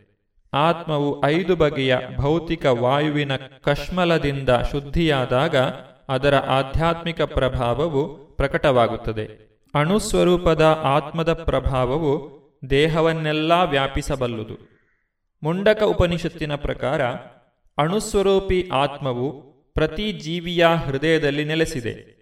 ಅಣುಸ್ವರೂಪಿ ಆತ್ಮದ ಗಾತ್ರವು ಐಹಿಕ ವಿಜ್ಞಾನಿಗಳ ಗ್ರಹಣ ಶಕ್ತಿಯನ್ನು ಮೀರಿರುವುದರಿಂದ ಅವರಲ್ಲಿ ಕೆಲವರು ಆತ್ಮವೇ ಇಲ್ಲ ಎಂದು ಹೇಳುತ್ತಾರೆ. ಪ್ರತ್ಯೇಕವಾದ ಅಣುಸ್ವರೂಪಿಯಾದ ಆತ್ಮವು ಖಂಡಿತವಾಗಿಯೂ ಪರಮಾತ್ಮನೊಂದಿಗೆ ಹೃದಯದಲ್ಲಿ ಇದೆ. ದೇಹದ ಚಲನೆಯ ಎಲ್ಲ ಚೈತನ್ಯವೂ ದೇಹದ ಈ ಭಾಗದಿಂದ ಹರಿದು ಬರುತ್ತದೆ ಶ್ವಾಸಕೋಶದಿಂದ ಆಮ್ಲಜನಕವನ್ನು ಒಯ್ಯುವ ರಕ್ತಕಣಗಳು ಆತ್ಮದಿಂದ ಚೈತನ್ಯವನ್ನು ಪಡೆಯುತ್ತವೆ. ಈ ಸ್ಥಾನದಿಂದ ಆತ್ಮವು ಹೊರಟು ಹೋದಾಗ ರಕ್ತವನ್ನು ಉತ್ಪತ್ತಿ ಮಾಡುವ ಸಂಯೋಜನೆಯ ಕ್ರಿಯೆಯು ನಿಂತು ಹೋಗುತ್ತದೆ. ವೈದ್ಯ ವಿಜ್ಞಾನವು ಕೆಂಪು ರಕ್ತ ಕಣಗಳ ಮಹತ್ವವನ್ನು ಒಪ್ಪುತ್ತದೆ. ಆದರೆ ಆತ್ಮವೇ ಚೈತನ್ಯದ ಮೂಲ ಎಂದು ಕಂಡುಕೊಳ್ಳಲಾರರು. ಹೀಗಿದ್ದರೂ ವೈದ್ಯ ವಿಜ್ಞಾನವು ಹೃದಯವೇ ದೇಹದ ಎಲ್ಲ ಚೈತನ್ಯಗಳ ಪೀಠ ಎನ್ನುವುದನ್ನು ಒಪ್ಪಿಕೊಳ್ಳುತ್ತದೆ. ಇಂತಹ ಆತ್ಮದ ಅಣು ಅಂಶಗಳನ್ನು ಸೂರ್ಯಪ್ರಕಾಶದ ಸಣ್ಣ ಕಣಗಳಿಗೆ ಹೋಲಿಸಲಾಗಿದೆ. ಸೂರ್ಯಪ್ರಕಾಶದಲ್ಲಿ ಅಸಂಖ್ಯಾತ ಪ್ರಕಾಶಮಯ ಸಣ್ಣ ಕಣಗಳಿವೆ. ಇದೇ ರೀತಿಯಲ್ಲಿ ಪರಮಪ್ರಭುವಿನ ಭಿನ್ನಾಂಶಗಳು ಪರಮಪ್ರಭುವಿನ ಕಿರಣಗಳ ಅಣುಸ್ವರೂಪದ ಕಿಡಿಗಳು. ಇವಕ್ಕೆ ಪ್ರಭಾ ಎಂದು ಹೆಸರು. ಆದ್ದರಿಂದ ನಾವು ವೈದಿಕ ಜ್ಞಾನವನ್ನು ಅನುಸರಿಸಲಿ, ಆಧುನಿಕ ವಿಜ್ಞಾನವನ್ನು ಅನುಸರಿಸಲಿ. ದೇಹದಲ್ಲಿ ಆತ್ಮದ ಅಸ್ತಿತ್ವವನ್ನು ನಿರಾಕರಿಸಲು ಸಾಧ್ಯವಿಲ್ಲ.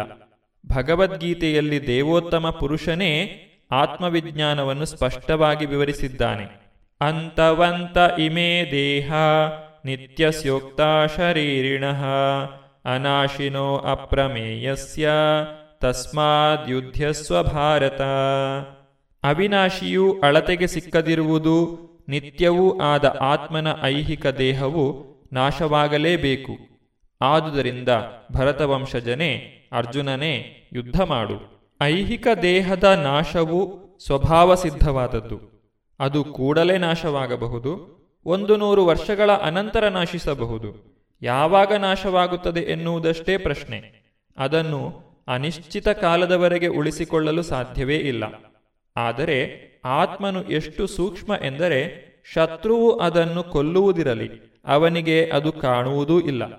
ಹಿಂದಿನ ಶ್ಲೋಕದಲ್ಲಿ ಹೇಳಿದಂತೆ ಅದು ಎಷ್ಟು ಸೂಕ್ಷ್ಮ ಎಂದರೆ ಅದರ ಗಾತ್ರವನ್ನು ಅಳೆಯುವುದು ಹೇಗೆ ಎಂದೇ ಯಾರಿಗೂ ಹೊಳೆಯುವುದಿಲ್ಲ. ಇದುವರೆಗೆ ಇಸ್ಕಾನ್ ಶ್ರೀ ಶ್ರೀ ರಾಧಾ ಗೋವಿಂದ ಮಂದಿರ, ಮಂಗಳೂರು, ಇಲ್ಲಿನ ಸುಬುದ್ದಿ ದಾಮೋದರ ದಾಸ್ ಅವರಿಂದ ಗೀತಾಮೃತ ಬಿಂದು ಆಲಿಸಿದಿರಿ.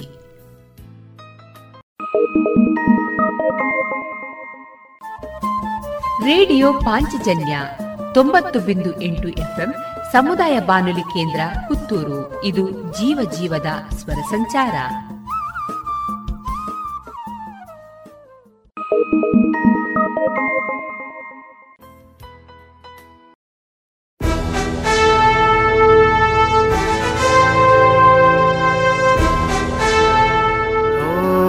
ದೇವ ದೇವ, ದೇವಾನ, ಕೈ ಮುಗಿವೆ ನಮ್ಮನು ಕಾಯುವ. ಸೈನ್ಯದ ಕಡೆಗೆ. ನಮ್ಮ ನೆಮ್ಮದಿಯ ಜೀವನಕ್ಕೆ ಕಾರಣರಾದ ವೀರ ಯೋಧರ ಬದುಕು ಹೇಗಿರುತ್ತೆ ಗೊತ್ತೇ? ಮಳೆ, ಚಳಿ, ಬಿಸಿಲೆನ್ನದೆ ಗಡಿ ಕಾಯುವ ಸೈನಿಕರ ನಿತ್ಯದ ಸವಾಲುಗಳೇನು ತಿಳಿದಿದೆಯಾ? ನಮ್ಮೂರಲ್ಲೇ, ಅಂದರೆ ಪುತ್ತೂರಿನವರೇ ಆದಂತಹ ಸೈನಿಕರ ಜೀವನಗಾಥೆಗಳನ್ನ ರೇಡಿಯೋ ಪಾಂಚಜನ್ಯದಲ್ಲಿ ಆಲಿಸುವ ಸುವರ್ಣ ಅವಕಾಶ. ದೇಶ ರಕ್ಷಣೆ ನಮ್ಮ ಹೊಣೆ. ಪ್ರೇರಣಾದಾಯಕ ಸರಣಿ ಕಾರ್ಯಕ್ರಮ. ರಾತ್ರಿ ಹಗಲಿನ ಸನಸಾಟ ನಮ್ಮಯ ರಕ್ಷಣೆ ಹಠ. ಭಯವೇ ಮರೆತಿರುವ ಹೆಮ್ಮೆಯ ನಮ್ಮ ಸೈನಿಕ. ಇದೀಗ ದೇಶ ರಕ್ಷಣೆ ನಮ್ಮ ಹೊಣೆ. ಹದಿನೆಂಟನೆಯ ಸರಣಿ ಕಾರ್ಯಕ್ರಮದಲ್ಲಿ ಭಾರತೀಯ ಸೇನೆಯಲ್ಲಿ ಸೈನಿಕನಾಗಿ ಸೇವೆಯನ್ನ ಸಲ್ಲಿಸಿ ನಿವೃತ್ತರಾದಂತಹ ಕೆ. ಸುಂದರಗೌಡ ನಡುಬೈಲು. ಇವರೊಂದಿಗಿನ ಯೋಧ ವೃತ್ತಿಯ ಅನುಭವದ ಮಾತುಕತೆಗಳನ್ನು ಹಂಚಿಕೊಳ್ಳೋಣ. ಇವರ ಮಾತುಕತೆಯ ಜೊತೆಗಿರುವವರು ಕುಮಾರಿ ದಿವ್ಯಶ್ರೀ. ಈ ಕಾರ್ಯಕ್ರಮದ ಸಂಯೋಜನೆ ಶ್ರೀಮತಿ ಶಂಕರಿ ಶರ್ಮಾ. ದೇಶ ರಕ್ಷಣೆ ನಮ್ಮ ಹೊಣೆ ಸರಣಿ ಕಾರ್ಯಕ್ರಮಕ್ಕೆ ರೇಡಿಯೋ ಪಾಂಚಜನ್ಯದ ಆತ್ಮೀಯ ಕೇಳುಗರಿಗೆ ಸ್ವಾಗತ. ಇವತ್ತು ನಮ್ಮ ಜೊತೆ, ಇವತ್ತು ನಮ್ಮೊಂದಿಗೆ ಭಾರತೀಯ ಸೇನೆಯಲ್ಲಿ ಸೈನಿಕನಾಗಿ ಸೇವೆ ಸಲ್ಲಿಸಿ ಸದ್ಯ ನಿವೃತ್ತಿ ಹೊಂದಿರುವ ಕೆ. ಸುಂದರ್ಗೌಡ ನಡುಬೈಲು ಅವರು ನಮ್ಮ ಜೊತೆ ಇದ್ದಾರೆ. ಬನ್ನಿ, ಅವರ ಜೊತೆ ತಮ್ಮ ಸೇನೆಯ ಅನುಭವಗಳನ್ನ, ಒಂದಷ್ಟು ಮಾಹಿತಿಗಳನ್ನ ಹಂಚಿಕೊಳ್ಳೋಣ. ಸರ್, ಕಾರ್ಯಕ್ರಮಕ್ಕೆ ಸ್ವಾಗತ. ನಮಸ್ಕಾರ. ಸರ್ ಮೊದಲನೇದಾಗಿ ನಿಮ್ಮ ಬಾಲ್ಯದ ಜೀವನ ಹೇಗಿತ್ತು? ಅಂದರೆ ಬಾಲ್ಯದಲ್ಲಿ ನಿಮಗೆ ಒಂದು ಸೇನೆಗೆ ಸೇರಬೇಕು ಅಂತ ಒಂದು ಆಸೆ ಇತ್ತ? ಅಥವಾ ಅದಕ್ಕೆ ಪ್ರೇರಣೆ ಆಗಿರುವಂಥವ್ರು ಯಾರು? ನನ್ನ ಹೆಸರು ಕಂಪ ಸುಂದರಗೌಡ ನಡುಬೈಲು. ನನ್ನ ಹುಟ್ಟೂರು ಬಂಟ್ವಾಳ ತಾಲೂಕು ಕೆದಿಲ ಗ್ರಾಮದ ಕಂಪ ಎಂಬಲ್ಲಿ. ಬಾಲ್ಯದಲ್ಲಿ ನೀವು ಹೇಳಿದಾಗೆ ಸೈನ್ಯಕ್ಕೆ ಪ್ರೇರಣೆ ವಿಷಯ ನನಗೆ ನೈನ್ಟೀನ್ ಸೆವೆಂಟಿ ಒನ್ ವಾರ್. ಆವಾಗ ನಾನು ಐದನೇ ಕ್ಲಾಸಲ್ಲಿ ಓದ್ತಾ ಇದ್ದೆ. ಆವಾಗ ಈ ಥರದ್ದು ಯಾವ ಟಿ ವಿ ಮಾಧ್ಯಮ ದೃಶ್ಯ ಮಾಧ್ಯಮಗಳು ಯಾವುದಿರಲಿಲ್ಲ. ಪೇಪರ್ನಲ್ಲಿ ಕೆಲವು ನಮ್ಮ ಒಡನಾಟಿ ಸಹಪಾಠಿಗಳು ವಿಷಯ ಕೇಳುವಾಗ ಅಲ್ಲಿ ಬಾಂಬು ಬಿತ್ತು ಇಲ್ಲಿ ಯುದ್ಧ ಆಯಿತು ನಮ್ಮ ಸೈನಿಕರು ಮುನ್ನುಗ್ಗುತ್ತಿದ್ದಾರೆ ಎಂಬ ಆ ಮಾತುಗಳನ್ನು ಕೇಳಿ ನನಗೆ ಒಂದು ನನ್ನ ಮನದ ಒಂದು ಕಾರ್ನರಲ್ಲಿ ಒಂದು ಆಸೆ ಹುಟ್ಟಿತು. ನಾನು ಯಾಕೆ ದೇಶದ ಯೋಧ ಆಗಬಾರ್ದು ಅಂತೇಳಿ. ಅಂದಿನಿಂದ ನಂದು ಜೀವನ ಅಂದರೆ ದೊಡ್ಡ ಮನೆತನ ಏನೂ ಅಲ್ಲ. ಬಹಳ ಕಷ್ಟದಿಂದಲೇ ಬಡತನದಿಂದಲೇ ನಾವು ಮುಂದೆ ಬಂದವರು. ವಿದ್ಯಾಭ್ಯಾಸ ಕಂಟಿನ್ಯೂ ಮಾಡುವಷ್ಟು ಸಹ ಒಂದು ತಾಕತ್ತು ಇರಲಿಲ್ಲ ಆಗಿನ ಕಾಲದಲ್ಲಿ. ಹಾಗಾಗಿ ಎಸ್ ಎಸ್ ಎಲ್ ಸಿ ಮುಗಿದ ನಂತರ ಪಿ ಯು ಸಿಗೆ ನಾನು ವಿದ್ಯಾಭ್ಯಾಸ ಅಂತ ಹೋಗುವಾಗ ಬಹಳ ಕಠಿಣ ಆರ್ಥಿಕ ಪರಿಸ್ಥಿತಿಯನ್ನು ನಾನು ಎದುರಿಸಬೇಕಾಯಿತು. ಆವಾಗ ನನಗೆ ತೋಚಿದ್ದು ಇದೇ ಒಂದು ದಾರಿ ಅಂದರೆ ಸೈನ್ಯಕ್ಕೆ ಸೇರಬೇಕು ಎಂದ ನನ್ನ ನಮ್ಮ ಆಸೆ. ಆವಾಗ ಬಂಟ್ವಾಳ ತಾಲೂಕು, ಬಂಟ್ವಾಳದಲ್ಲಿ ಒಂದು ರಿಕ್ರೂಟ್ಮೆಂಟ್ ರ್ಯಾಲಿ ನಡೆಯಿತು. ಅಲ್ಲಿ ನಾವೊಂದು ನಮ್ಮ ಒಡನಾಡಿಗಳು ಒಂದು ಹತ್ತು ಜನ ಅಲ್ಲಿಗೆ ಹೋಗಿದ್ದೆವು. ಸುಮಾರು ಒಂದೂವರೆ ಸಾವಿರ ಜನ ಆ ರ್ಯಾಲಿಯಲ್ಲಿ ಭಾಗವಹಿಸಿದ್ದರು. ಅದರಲ್ಲಿ ನಾವೊಂದು ಎಂಟು ಜನ ಆ ರ್ಯಾಲಿಯಲ್ಲಿ ಸೆಲೆಕ್ಟ್ ಆಗಿ ಸೈನ್ಯಕ್ಕೆ ಸೇರಿದೆವು. ಅಂದ್ರೆ ಶಿಕ್ಷಣದ ಜೊತೆ ಜೊತೆಗೇನೆ ನೀವು ಒಂದು ಸೈನ್ಯಕ್ಕೆ ಸೇರ್ಬೇಕು ಅನ್ನೋ ಒಂದು ಆಸಕ್ತಿ ಆಗ್ಲಿ ಹುಟ್ಟಿತ್ತು ಹಾಗಾದ್ರೆ ಹೌದು ನನಗೆ ಎಷ್ಟನೇ ವಯಸ್ಸಿಗೆ ನೀವು ಒಂದು ನಾನು? ಹದಿನೆಂಟು ವರ್ಷ ವಯಸ್ಸಿಗೆ ಹದಿನೆಂಟು ವರ್ಷ ಆರು ತಿಂಗಳೇನೋ ಆಗಿತ್ತು. ಹದಿನೆಂಟು ವರ್ಷ ಆರು ತಿಂಗಳಲ್ಲಿ ನಾನು ಮೊದಲ ಅಟೆಂಪ್ಟ್ ಮಾಡಿದ್ದು ಏರ್ಪೋರ್ಟ್ಸಿಗೆ. ಏರ್ಪೋರ್ಟ್ಸಲ್ಲಿ ಸೆಲೆಕ್ಟ್ ಆಗಿತ್ತು ಇಲ್ಲೇ ಪುತ್ತೂರಲ್ಲಿ ಆವಾಗ ಅದೇ ನಾನು ಮೊದಲು ಹೇಳಿದ ಹಾಗೆ ನನ್ನ ಮನೆಯ ಆರ್ಥಿಕ ಪರಿಸ್ಥಿತಿ ನಮಗೆ ತುಂಡು ಉಡುಗೆ ಸಹ ಕಷ್ಟ ಆಗ್ತಿತ್ತು. ಆದ ಕಾರಣ ಅಲ್ಲಿ ಸೆಲೆಕ್ಟ್ ಆಗಿ ನನಗೆ ಬೆಂಗಳೂರಿಗೆ ಹೋಗುವಷ್ಟು ಹಣಕಾಸಿನ ವ್ಯವಸ್ಥೆ ಮಾಡಲಿಕ್ಕೆ ಆಗಿಲ್ಲ. ಹಾಗೆ ಮನೆಯವರು ಸಹ ತುಂಬ ಹೆದರ್ತಿದ್ರು. ಆ, ಇವತ್ತು ಮಿಲಿಟರಿಗೆ ಹೋದ್ರೆ ವಾಪಸ್ ಬರುವಂತ ಸನ್ನಿವೇಶ. ಕೇಳಬೇಕು ಅಂತ ಇದ್ದೆ. ನಿಮ್ಮ ಅದೇ. ಮನೆಯಲ್ಲಿ ಆರ್ಥಿಕ ಪರಿಸ್ಥಿತಿ ಕೂಡ ಹೌದು, ಇನ್ನೊಂದು ಕಡೆ ಆಗಿನ ಕಾಲದಲ್ಲಿ ಒಂದು ಸೈನ್ಯ ಅಂತ ಹೇಳಿದ್ರೆ ಅಷ್ಟಾಗಿ ಮಾಹಿತಿ ಕೂಡ ಇರುದಿಲ್ಲ. ಭಯ ಇತ್ತು. ಅದ್ ಹೇಗೆ ಅಂದ್ರೆ ಕುಟುಂಬ ಮನೆಯಲ್ಲಿ ಹೇಗಿತ್ತು ಮನೆಯಲ್ಲಿ ಅಂದ್ರೆ ನಮ್ದು ಒಂದು ಸ್ವಲ್ಪ ಜಮೀನು ಇದ್ದದ್ದು. ಅದರಲ್ಲಿ ಸಾಕಾಗ್ತಿರಲಿಲ್ಲ. ಕುಟುಂಬ ದೊಡ್ಡದು. ಕೂಲಿ ಕೆಲಸ ಮಾಡಿ ಜೀವನ ಸಾಗ್ತಿದ್ದಂಥ ಸಮಯ.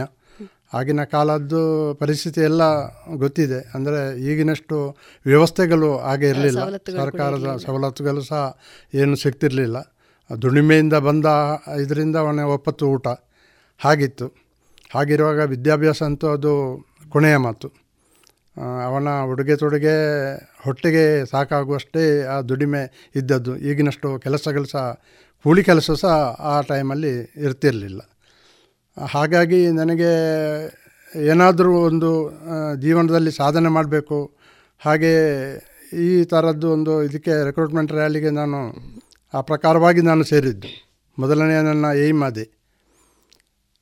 ಆ ನಂತರದ ದಿವಸಗಳಲ್ಲಿ ಅದೇ ಏರ್ಪೋರ್ಟ್ಸಿಗೆ ಸೆಲೆಕ್ಟ್ ಆದರೆ ನಾನು ನನಗೆ ಹೋಗಲಿಕ್ಕೆ ಅದು ಅಸಾಧ್ಯವಾಯಿತು.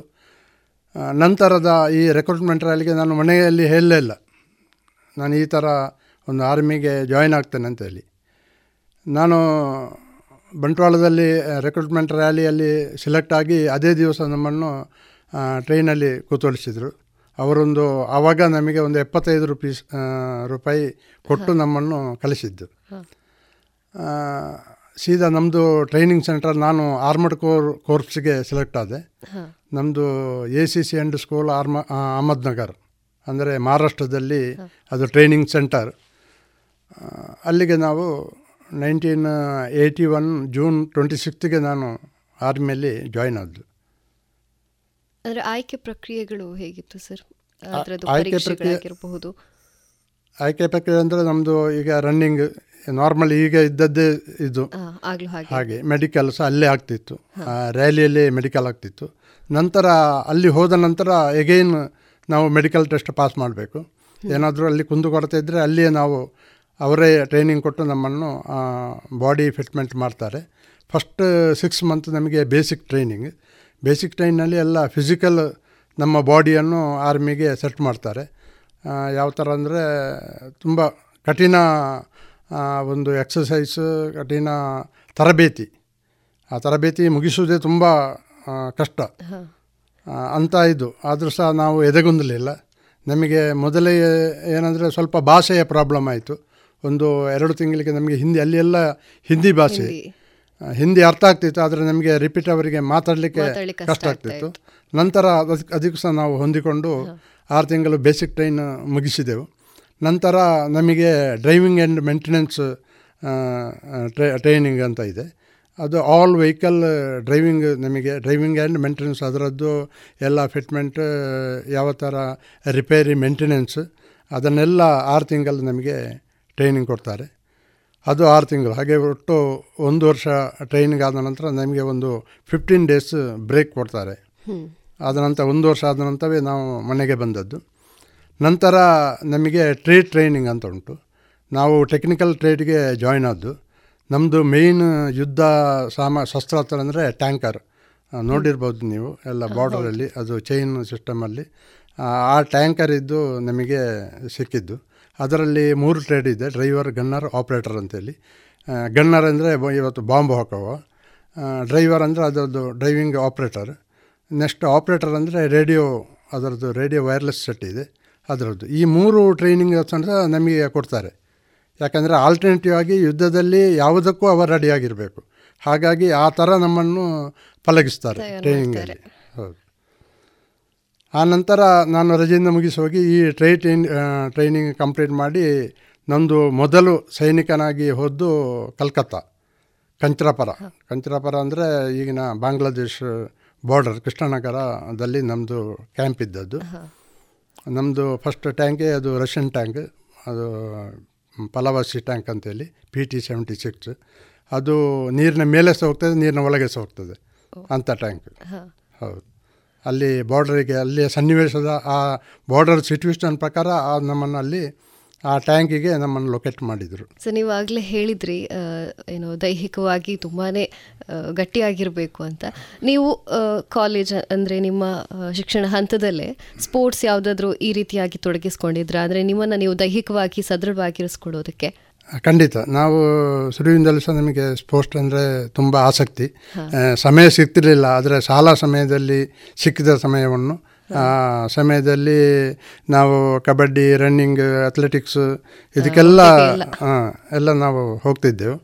ಅದು ನನಗೆ ಸೆಲೆಕ್ಷನ್ನಲ್ಲಿ ತುಂಬಾ ಪ್ರಯೋಜನ ಆಯ್ತು. ಅಂದ್ರೆ ದೈಹಿಕವಾಗಿ ಸದೃಢವಾಗಿರುವಂತದ್ದು ನಿಮಗೆ ಅಲ್ಲಿ ತುಂಬಾ. ಶಾಲಾ ಹಂತದಲ್ಲಿ ನೀವು ಎನ್ ಸಿ ಸಿ ಅಲ್ಲಿ ಏನಾದರೂ ಆಗ ತೊಡಗಿಸಿಕೊಂಡಿದ್ರ ಸರ್? ಇಲ್ಲ. ಆವಾಗ ನಮಗೆ ಅಂತ ಯಾವುದೇ ಮಾಹಿತಿ ಸಹ ಇರ್ಲಿಲ್ಲ. ಇರಲಿಲ್ಲ. ಈಗಿನಷ್ಟು ಯಾವುದು ಆ, ನಾನು ಮೊದಲೇ ಇಲ್ಲ. ಯಾವ. ಸವಲತ್ತು ಎಲ್ಲ ಯಾವುದು ಗೊತ್ತಾಗ್ತಿರಲಿಲ್ಲ. ಈಗ ಪ್ರತಿಯೊಂದು ಎಜುಕೇಷನ್ಗೆ ಸಹ ನೀವು ಮೊದಲೇ ನಿಮಗೆ ಪ್ರಿಪೇರ್ ಯಾವ ಥರ ಇರಬೇಕಂತೇಳಿ ಕ್ಯಾರಿಯರ್ ಗೈಡೆನ್ಸ್ ಕೋರ್ಸ್ ಅಂತೇಳಿ ನಡೀತಾ ಇದೆ. ಎಲ್ಲ ಮೊದಲೇ ಎಲ್ಲ ಪ್ರಿಪೇರ್ ಆಗ್ತಾರೆ. ಆ ಪೇರೆಂಟ್ಸ್ಗೆ ಗೊತ್ತಿರ್ತದೆ. ಯಾವ ಯಾವತ್ತಕ್ಕೆ ನಾವು ಮಗನನ್ನು ಪ್ರಿಪೇರ್ ಮಾಡಬೇಕು ಮತ್ತು ಅವರಿಗೆ ಸಹ ಈಗ ಈಗಿನ ಮಕ್ಕಳಿಗೆ ನಾನು ಯಾವದ ಯಾವ ಇದಕ್ಕೆ ಹೋಗ್ಬೇಕಂತಲ್ಲಿ ಅವರಿಗೆ ಪ್ರತಿಯೊಂದರಲ್ಲಿ ಮಾಹಿತಿ ಸಿಗ್ತಾ ಇದೆ. ಆದರೆ ಮೊದಲ ಇಂಥ ಯಾವುದೇ ಮಾಹಿತಿ ಇರ್ತಿರಲಿಲ್ಲ. ಅಲ್ಲಿ ಮೊದಲಾದರೆ ಅವ ಆರ್ಟ್ಸ್ ತಗೊಂಡ್ರೆ ಅದು ಇದಕ್ಕೆ ರಾಜಕಾರಣಿ ಇಲ್ಲದ್ರೆ ವಕೀಲರು ಅದಂತೇಳಿ ಕಾಮರ್ಸ್ ತಗೊಂಡ್ರೆ ಏನು ಅಕೌಂಟೆಂಟ್ಸ್ ಬ್ಯಾಂಕಿದ್ದು ಇದಂತೇಳಿ ಬಿ ಎಸ್ ಸಿ ಇದು ಸೈನ್ಸ್ ತಗೊಂಡ್ರೆ ಅವ ಡಾಕ್ಟ್ರ್ ಅಂತೇಳಿ ಇಷ್ಟೇ ಈ ಮೂರು ಮಾತ್ರ ಗೊತ್ತಿದ್ದು ಹೊರತು ಬೇರೆ ಯಾವುದು ನಿಮಗೆ ಅಂತ ಮಾಹಿತಿ ಸಹ ಸಿಗ್ತಿರಲಿಲ್ಲ. ಅದಕ್ಕೆ ನಾವು ಕೇಳುವಷ್ಟು ನಮ್ಮದು ಸಹ ಇದು ಇರಲಿಲ್ಲ. ಸರ್, ನೀವೀಗ ಬಹಳಷ್ಟು ಯುದ್ಧಗಳನ್ನು ಎದುರಿಸಿದ್ದೀರ. ಅದರಲ್ಲಿ ನಿಮ್ಮ ಯುದ್ಧಗಳ ಬಗ್ಗೆ ಒಂದಷ್ಟು ಮಾಹಿತಿ, ನಮಗಂದರೆ ಅದು, ಅದನ್ನು ಕೇಳುವಾಗಲೇ ನಮಗೊಂಥರ ರೋಮಾಂಚನ ಆಗುತ್ತೆ. ಅಂತಹ ವಿಷಯಗಳನ್ನು ಒಂದಷ್ಟು ಹಂಚ್ಕೊಳ್ಬಹುದಾ, ನೀವು ಎದುರಿಸಿದಂತಹ ಯುದ್ಧಗಳ ಬಗ್ಗೆ? ನಾವು ಯುದ್ಧ ಅಂತ ಹೇಳಿದ್ರೆ ನಾವು ಈಗ ಸದ್ಯಕ್ಕೆ ಯಾವ ಯುದ್ಧ ಸಹ ಆಗಲಿಲ್ಲ ನಮ್ಮದು ವಾರ್ ಟ್ರೈನಿಂಗ್ ಮಾತ್ರ ಇರೋದು. ಸದ್ಯಕ್ಕೆ ನಡೆದ ಒಂದು ಯುದ್ಧ ಅಂತ ಹೇಳಿದ್ರೆ ಅದು ನೈನ್ಟಿ ನೈಂಟಿ ನೈನ್ ಕಾರ್ಗಿಲ್ ಯುದ್ಧ. ಕಾರ್ಗಿಲ್ ಯುದ್ಧದಲ್ಲಿ ನಾನು ಆ ಹಂತದಲ್ಲಿ ಅಲ್ಲೇ ಕಾರ್ಗಿಲ್ ಹತ್ತಿರ ಶ್ರೀಲಂಕಾದಲ್ಲಿ ನಾನಿದ್ದೆ. ನಾವೊಂದು ಡೆಪ್ಟೇಷನ್ ಡ್ಯೂಟಿಯಲ್ಲಿದ್ದದ್ದು. ಹಾಗೆ ನಮಗೆ ಒಂದು ಆ್ಯಂಬಿಷ ಅಂತ ಒಂದು ನಮ್ಮದು ಆ್ಯಕ್ಚುಲಿ ನಮ್ಮದು ಅಲ್ಲಿ ಟ್ಯಾಂಕ್ ಇದು ಅಲ್ಲಿ ಹೋಗುವಂಥ ಪ್ಲೇಸ್ ಅಲ್ಲ ಅದು. ನಾನು ಡೆಪ್ಟೇಷನ್ ಇದ್ದ ಕಾರಣ ನಮ್ಮಲ್ಲಿ ರೈಫಲ್ ನಾವು ಹೋಗೋ ಕಡೆಯೆಲ್ಲ ನಾವು ಶಸ್ತ್ರಾಸ್ತ್ರ ತಗೊಂಡು ಹೋಗಲೇಬೇಕು. ನಮ್ಮ ಪರ್ಸನಲ್ ವೆಪನ್ಸ್ ಪಿಸ್ತೂಲು ಮತ್ತು ಈ ರೈಫಲ್ ಇದ್ದೇ ಇರ್ತದೆ ನಮ್ಮ ಜೊತೆಗೆ. ಸೊ ಅದನ್ನು ನಾವು ತಗೊಂಡು ಹೋಗ್ತೇವೆ ಅದು ನಮ್ಮ ಜೊತೆಗೆ, ನಾವು ಎಲ್ಲಿರಬೇಕಾದ್ರೆ ಅದು ಜೊತೆಯಲ್ಲಿ ಇರ್ತದೆ. ಹಾಗಾಗಿ ಸಡನ್ ಒಂದು ಆರ್ಡ್ರ್ ಬಂತು, ನೀವು ಇವತ್ತು ಈಗಲೇ ಇಲ್ಲಿ ಹೋಗಬೇಕು. ಒನ್ ಎಚ್ ಅಲ್ಲಿ ಅಟ್ಯಾಕ್ ಆಗಿದೆ. ಅಲ್ಲಿಗೆ ನೀವು ಆ್ಯಂಬುಷ್ ಮಾಡಲಿಕ್ಕೆ ಡ್ಯೂಟಿಗೆ ಹೋಗ್ಬೇಕಂತ ಹೇಳಿ. ಹಾಗೆ ಅಲ್ಲಿ ಹೋದೆವು. ಅಲ್ಲಿ ಚಿತ್ರಣ ಬೇರೆ ಇತ್ತು. ಪಾಕಿಸ್ತಾನದವರು ತುಂಬ ಜನ ನುಗ್ಗಿ ನೀವೆಲ್ಲ ನೋಡಿರ್ಬೋದು. ಅಂದರೆ ನಮಗೆ ಅಲ್ಲಿ ಏನಂತ ಗೊತ್ತಾಗೋದಿಲ್ಲ. ಇಲ್ಲಿ ಹೊರಗಿನವರಿಗೆ ಈಗ ಫಿಕ್ಸ್ ಅಲ್ಲಿ ಎಲ್ಲ ಮಾಧ್ಯಮಗಳಲ್ಲಿ ತೋರಿಸ್ತಾರೆ ಯಾವ ಥರ ಆಗಿದೆ ಅಂತೇಳಿ ಆ, ಆ ಥರ ಅಲ್ಲಿ ಒಂದು ಆ ಯುದ್ಧದ ಸನ್ನಿವೇಶ ಯುದ್ಧ ಸ್ಟಾರ್ಟ್ ಆಯಿತು. ಮುಂದಿನ ಹಂತಕ್ಕೆ ನಮ್ಮನ್ನು ಎರಡು ದಿವಸದಲ್ಲಿ ವಾಪಸ್ ರಿಕಾಲ್ ಮಾಡಿದರು. ಇವತ್ತು ಯುದ್ಧ ಅಂದರೆ ಅಲ್ಲರೆ ನಮ್ಮದು ಕಾಂಬ್ಯಾಟ್ ಗ್ರೂಪ್ ಅಂತ ಹೇಳೋದು. ಕಾಂಬ್ಯಾಟ್ ಗ್ರೂಪಲ್ಲಿ ಮೊದಲು ನಾವು ಎಂಟ್ರೆನ್ಸ್ ಆಗಬೇಕು. ಟ್ಯಾಂಕರ್ಸ್ ಈ ಜಿನೆವಾ ಅಗ್ರಿಮೆಂಟ್ ಪ್ರಕಾರ ಫಸ್ಟಿಗೆ ಟ್ಯಾಂಕರ್ ಮೊದಲು ಅಂದರೆ ಇದು ಇನ್ಫೆಂಟ್ರಿ ಅಂತ ಇತ್ತು. ಪದಾತಿ ದಳ ಅಂತೇಳಿ ಅವರು ಹೋಗ್ತಿದ್ದರು ಅದು ಕ್ಯಾಶುವಲ್ಟಿ ಜಾಸ್ತಿ ಇರ್ತದೆ. ಸೈನಿಕರು ತುಂಬ ಸಾಯ್ತಾರೆ. ಆ ಇದರಿಂದ ಮೊದಲು ಟ್ಯಾಂಕರನ್ನು ಕಳಿಸ್ತಾರೆ ಈಗ. ಟ್ಯಾಂಕರಿಂದ ಅದಕ್ಕೆ ರಕ್ಷಣೆ ಉಂಟು. ಫುಲ್ಲು ಕವಚ ಉಂಟು. ಅಷ್ಟೇನು ಕ್ಯಾಶುವಲ್ಟಿ ಕಡಿಮೆ ಇರ್ತದೆ. ಹಾಗಾಗಿ ನಮ್ಮನ್ನು, ನಮ್ಮ ಪೂರ್ತಿ ನಮ್ಮ ಜನರಲ್ಲಿದ್ದು ಒಂದು ಒಪಿನಿಯನ್ ಇತ್ತು. ಆವತ್ತು ಒಂದು ಐದು ಜನವನ್ನು ಜನವನ್ನು, ನಮ್ಮ ಸೈನಿಕರನ್ನು ನಡೆದುಕೊಂಡ ರೀತಿ ಅವರು ಪಾಕಿಸ್ತಾನದವರು. ಅವರನ್ನು, ಅವರ ದೇಹವನ್ನು ಛಿದ್ರ ಛಿದ್ರ ಮಾಡಿ, ಅವರಿಗೆ ಚಿತ್ರಹಿಂಸೆ ಕೊಟ್ಟು, ಅವರನ್ನು ತುಂಡು ತುಂಡು ಮಾಡಿ, ಪಾರ್ಸಲ್ ಮಾಡಿ ನಮಗೆ ಕಳಿಸಿದ್ರು ಅದೊಂದು ಮಾತಿಂದ ಪೂರ ಇಂಡಿಯನ್ ಆರ್ಮಿ, ಇಂಡಿಯನ್ ಮಿಲಿಟ್ರಿ ಎದ್ದು ನಿಂತಿತು ನಾವು ತಕ್ಕ ಶಾಸ್ತಿ ಇವರಿಗೆ ಕಲಿಸಲೇಬೇಕೆಂಬ ಒಂದು ಪಣ ತೊಟ್ಟು ನಮ್ಮ ಜನರಲ್ ಅಲ್ಲಿ ಬಾರ್ಡರಿಗೆ ಬಂದು ನಮಗೆ ಒಂದು ಅಲ್ಲಿ ದರ್ಬಾರ್ ಅಂತ ಹೇಳ್ತಾರೆ. ದರ್ಬಾರ್ ಮಾಡಿದರೆ ಯಾವುದೇ ಕಾರಣಕ್ಕೂ ಈ ಐದು ಜನದ ಬಲಿದಾನವನ್ನು ನಾವು ಆಗಲೇ ಬಿಡಬಾರ್ದು. ಪಾಕಿಸ್ತಾನಕ್ಕೆ ತಕ್ಕ ಇದು ಶಾಸ್ತಿ ಕಲಿಸಲೇಬೇಕು ಎಂಬ ಒಂದು ಉದ್ದೇಶ ತಗೊಂಡು ನಮ್ಮನ್ನು ರಿಕಾಲ್ ಮಾಡಿ ನಾವು ಎಲ್ಲ ಬಾರ್ಡ್ರಿಗೆ ಡಿಪ್ಲಾಯ್ ಆದೆವು ನಮ್ಮ ಟ್ಯಾಂಕರ್ನ ಜೊತೆಗೆ. ಆದರೆ ಅದೇನೋ ಇದಾಗಿ ಏನೋ ದುರದೃಷ್ಟವಶ ಅಂತಂತಲ್ಲಿ ನಾನು ಹೇಳ್ತೇನೆ. ಆವಾಗ ಅದು ಯುದ್ಧ ನಿಂತು ಹೋಯಿತು, ಮತ್ತು ಶಾಂತಿ ಮಾತುಕತೆ ನಡೆಯಿತು. ಅದರ್ವೈಸ್ ಖಂಡಿತ ಅಲ್ಲಿ ಯುದ್ಧ ಆಗ್ತಿತ್ತು. ಒಂದು ಅಲ್ಲಿ ನಮಗೆ ಪಾಸಿಟಿವ್ ಇದು ರಿಸಲ್ಟ್ ಸಿಗ್ತಿತ್ತು ಅಂತ ನನ್ನ ಭಾವನೆ. ಬಾರ್ಡ್ರ್ ಸರಿ ಇರಲಿಲ್ಲ, ಬಾರ್ಡ್ರ್ ಸರಿ ಮಾಡುವಂಥ ಒಂದು ಅಪರ್ಚುನಿಟಿ ನಮಗೆ ಸಿಕ್ಕಿತ್ತು. ನಾವೆಲ್ಲ ಅದಕ್ಕೆ ತುಂಬ ಇದಾಗಿದ್ದೆವು. ಅಂದರೆ ಯುದ್ಧ ಅಂತ ಹೇಳಿದ್ರೆ ಯಾರೂ ಹೆದರ್ತಿರಲಿಲ್ಲ. ನಮಗೆ ಸನ್ನಿವೇಶ ನಾವು ಟ್ರೈನಿಂಗ್ ಮಾಡಿದ್ದು ಖಾಲಿ ಬ್ಲೈಂಡ್ ಟಾರ್ಗೆಟಿಗೆ ಇದು ಮಾಡಿದ್ದೀವಿ ಲೈವ್ ಟಾರ್ಗೆಟ್ ಸಿಗ್ತಾ ಅಂತ ಹೇಳಿ ಎಲ್ರಿಗೂ ಒಂದು ಉತ್ಸಾಹ ಇತ್ತು. ಹಾಗೆ ಎಲ್ಲ ಒಂದೇ ಇದರಿಂದ ನಾವೆಲ್ಲ ಬಾರ್ಡರ್ ಕಡೆಗೆ ಹೋಗಿದ್ದೆವು. ಅವತ್ತು ಆ ಡೇಟ್ ನನಗೆ ನೆನಪಿಲ್ಲ. ರಾತ್ರಿ ಹತ್ತು ಗಂಟೆಗೆ ನಮ್ಮ ಇಂಟರ್ನ್ಯಾಷನಲ್ ಬಾರ್ಡರನ್ನು ಕ್ರಾಸ್ ಮಾಡಿ ನಾವು ಅವರ ದೇಶಕ್ಕೆ ಶತ್ರು ದೇಶಕ್ಕೆ ನುಗ್ಗುವಂಥ ಒಂದು ಪ್ಲ್ಯಾನ್ ಮಾಡಿದ್ದೆವು. Sudden half an hour before ನಮಗೆ ಆರ್ಡ್ರ್ ಬಂತು ಈಗ ಸ್ಟ್ಯಾಂಡ್ ಬೈ ಅಂತೇಳಿ ಸೊ ನಮ್ಮ ಒಂದೊಂದು ಸಿಕ್ಕಂಥ ಒಂದು ಅಪರ್ಚುನಿಟಿ ನಮಗೆ ಅಲ್ಲಿ ಆಗಲಿಲ್ಲ ಅಂತೇಳಿ ಈಗಲೂ ಸಹ ಬೇಸರ ಆಗ್ತದೆ ಸರ್ ನಿಮಗೆ ಆರ್ಮಿಯಲ್ಲಿ ಸಿಕ್ಕಿರುವಂತಹ ರ್ಯಾಂಕ್ಗಳ ಬಗ್ಗೆ ಒಂದಷ್ಟು ಮಾಹಿತಿಯನ್ನು ಹಂಚ್ಕೊಳ್ಬೋದು ಆರ್ಮಿಯಲ್ಲಿ ನಾವು ಫಸ್ಟಿಗೆ ಹೋಗುವಾಗ ನಮ್ಮದು ಸೋಲ್ಜರ್ ವಿದೌಟ್ ರ್ಯಾಂಕ್ ಅಂತೇಳಿ ಎಸ್ ಡಬ್ಲ್ಯೂ ಆರ್ ಅಂತೇಳಿ ಮಾಡ್ತಾರೆ. ಮತ್ತು ತದನಂತರ ಎಕ್ಸಾಮ್ ಮಾಡ್ತಾರೆ ನಮ್ಮದು ಪ್ರಮೋಷನ್ ಎಕ್ಸಾಮ್ ಅಂತ ಬರ್ತದೆ. ಅಲ್ಲಿ ಆ್ಯಕ್ಟಿಂಗ್ ನಾಯಕ್, ನಾಯಕ ಆಗ್ತದೆ, ಮತ್ತು ಹವಲ್ದಾರ್ ಅಂತ ಬರ್ತದೆ. ಲಾಸ್ಟ್ ಇದರಲ್ಲಿ ಹವಲ್ದಾರ್ ಬರ್ತದೆ. ಆ ನಂತರ ಹವಲ್ದಾರ್ ಅಂದರೆ ಅವ ನಾನ್ ಕಮಿಷನ್ಡ್ ಆಫೀಸರ್ ಅಂತೇಳಿ.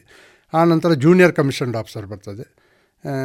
ಈಗ ಓವರ್ಸ್ ರ್ಯಾಂಕಿಂದ ಹೋದವರು ಜೂನಿಯರ್ ಕಮಿಷನ್ ಆಫೀಸರ್ಗೆ ಅದು ಲಾಸ್ಟ್ ಆಗ್ತದೆ. ಒಂದು ಆಲ್ ಟೋಟಲ್ ಸರ್ವಿಸು ಅಲ್ಲಿ ಮೂ, ಇಪ್ಪತ್ತೆಂಟು ವರ್ಷ. ಅವನಿಗೆ ಲಾಸ್ಟ್ ಪ್ರಮೋಷನ್ ಸುಬೇದಾರ್ ಮೇಜರ್ ಆವಾಗ ಅವ ಮೂವತ್ತೆರಡು ವರ್ಷ ತನಕ ಸರ್ವಿಸ್ ಮಾಡಿ ವಾಪಸ್ ಬಿಡ್ತಾರೆ. ಅಷ್ಟೇ ಇದು. ಮತ್ತು ಆಫೀಸರ್ಸ್ ಈಗ ಎನ್ ಡಿ ಆಪರ್ಚು ಆಪರ್ಚುನಿಟಿ ಉಂಟು. ಅದು ಎಸ್ ಎಲ್ ಕಮಿಷನ್ ಮೂಲಕ ಐದು ವರ್ಷಕ್ಕೆ ಅವರನ್ನು ಆಫೀಸರ್ಸ್ ಇದು ಮಾಡ್ತಾರೆ.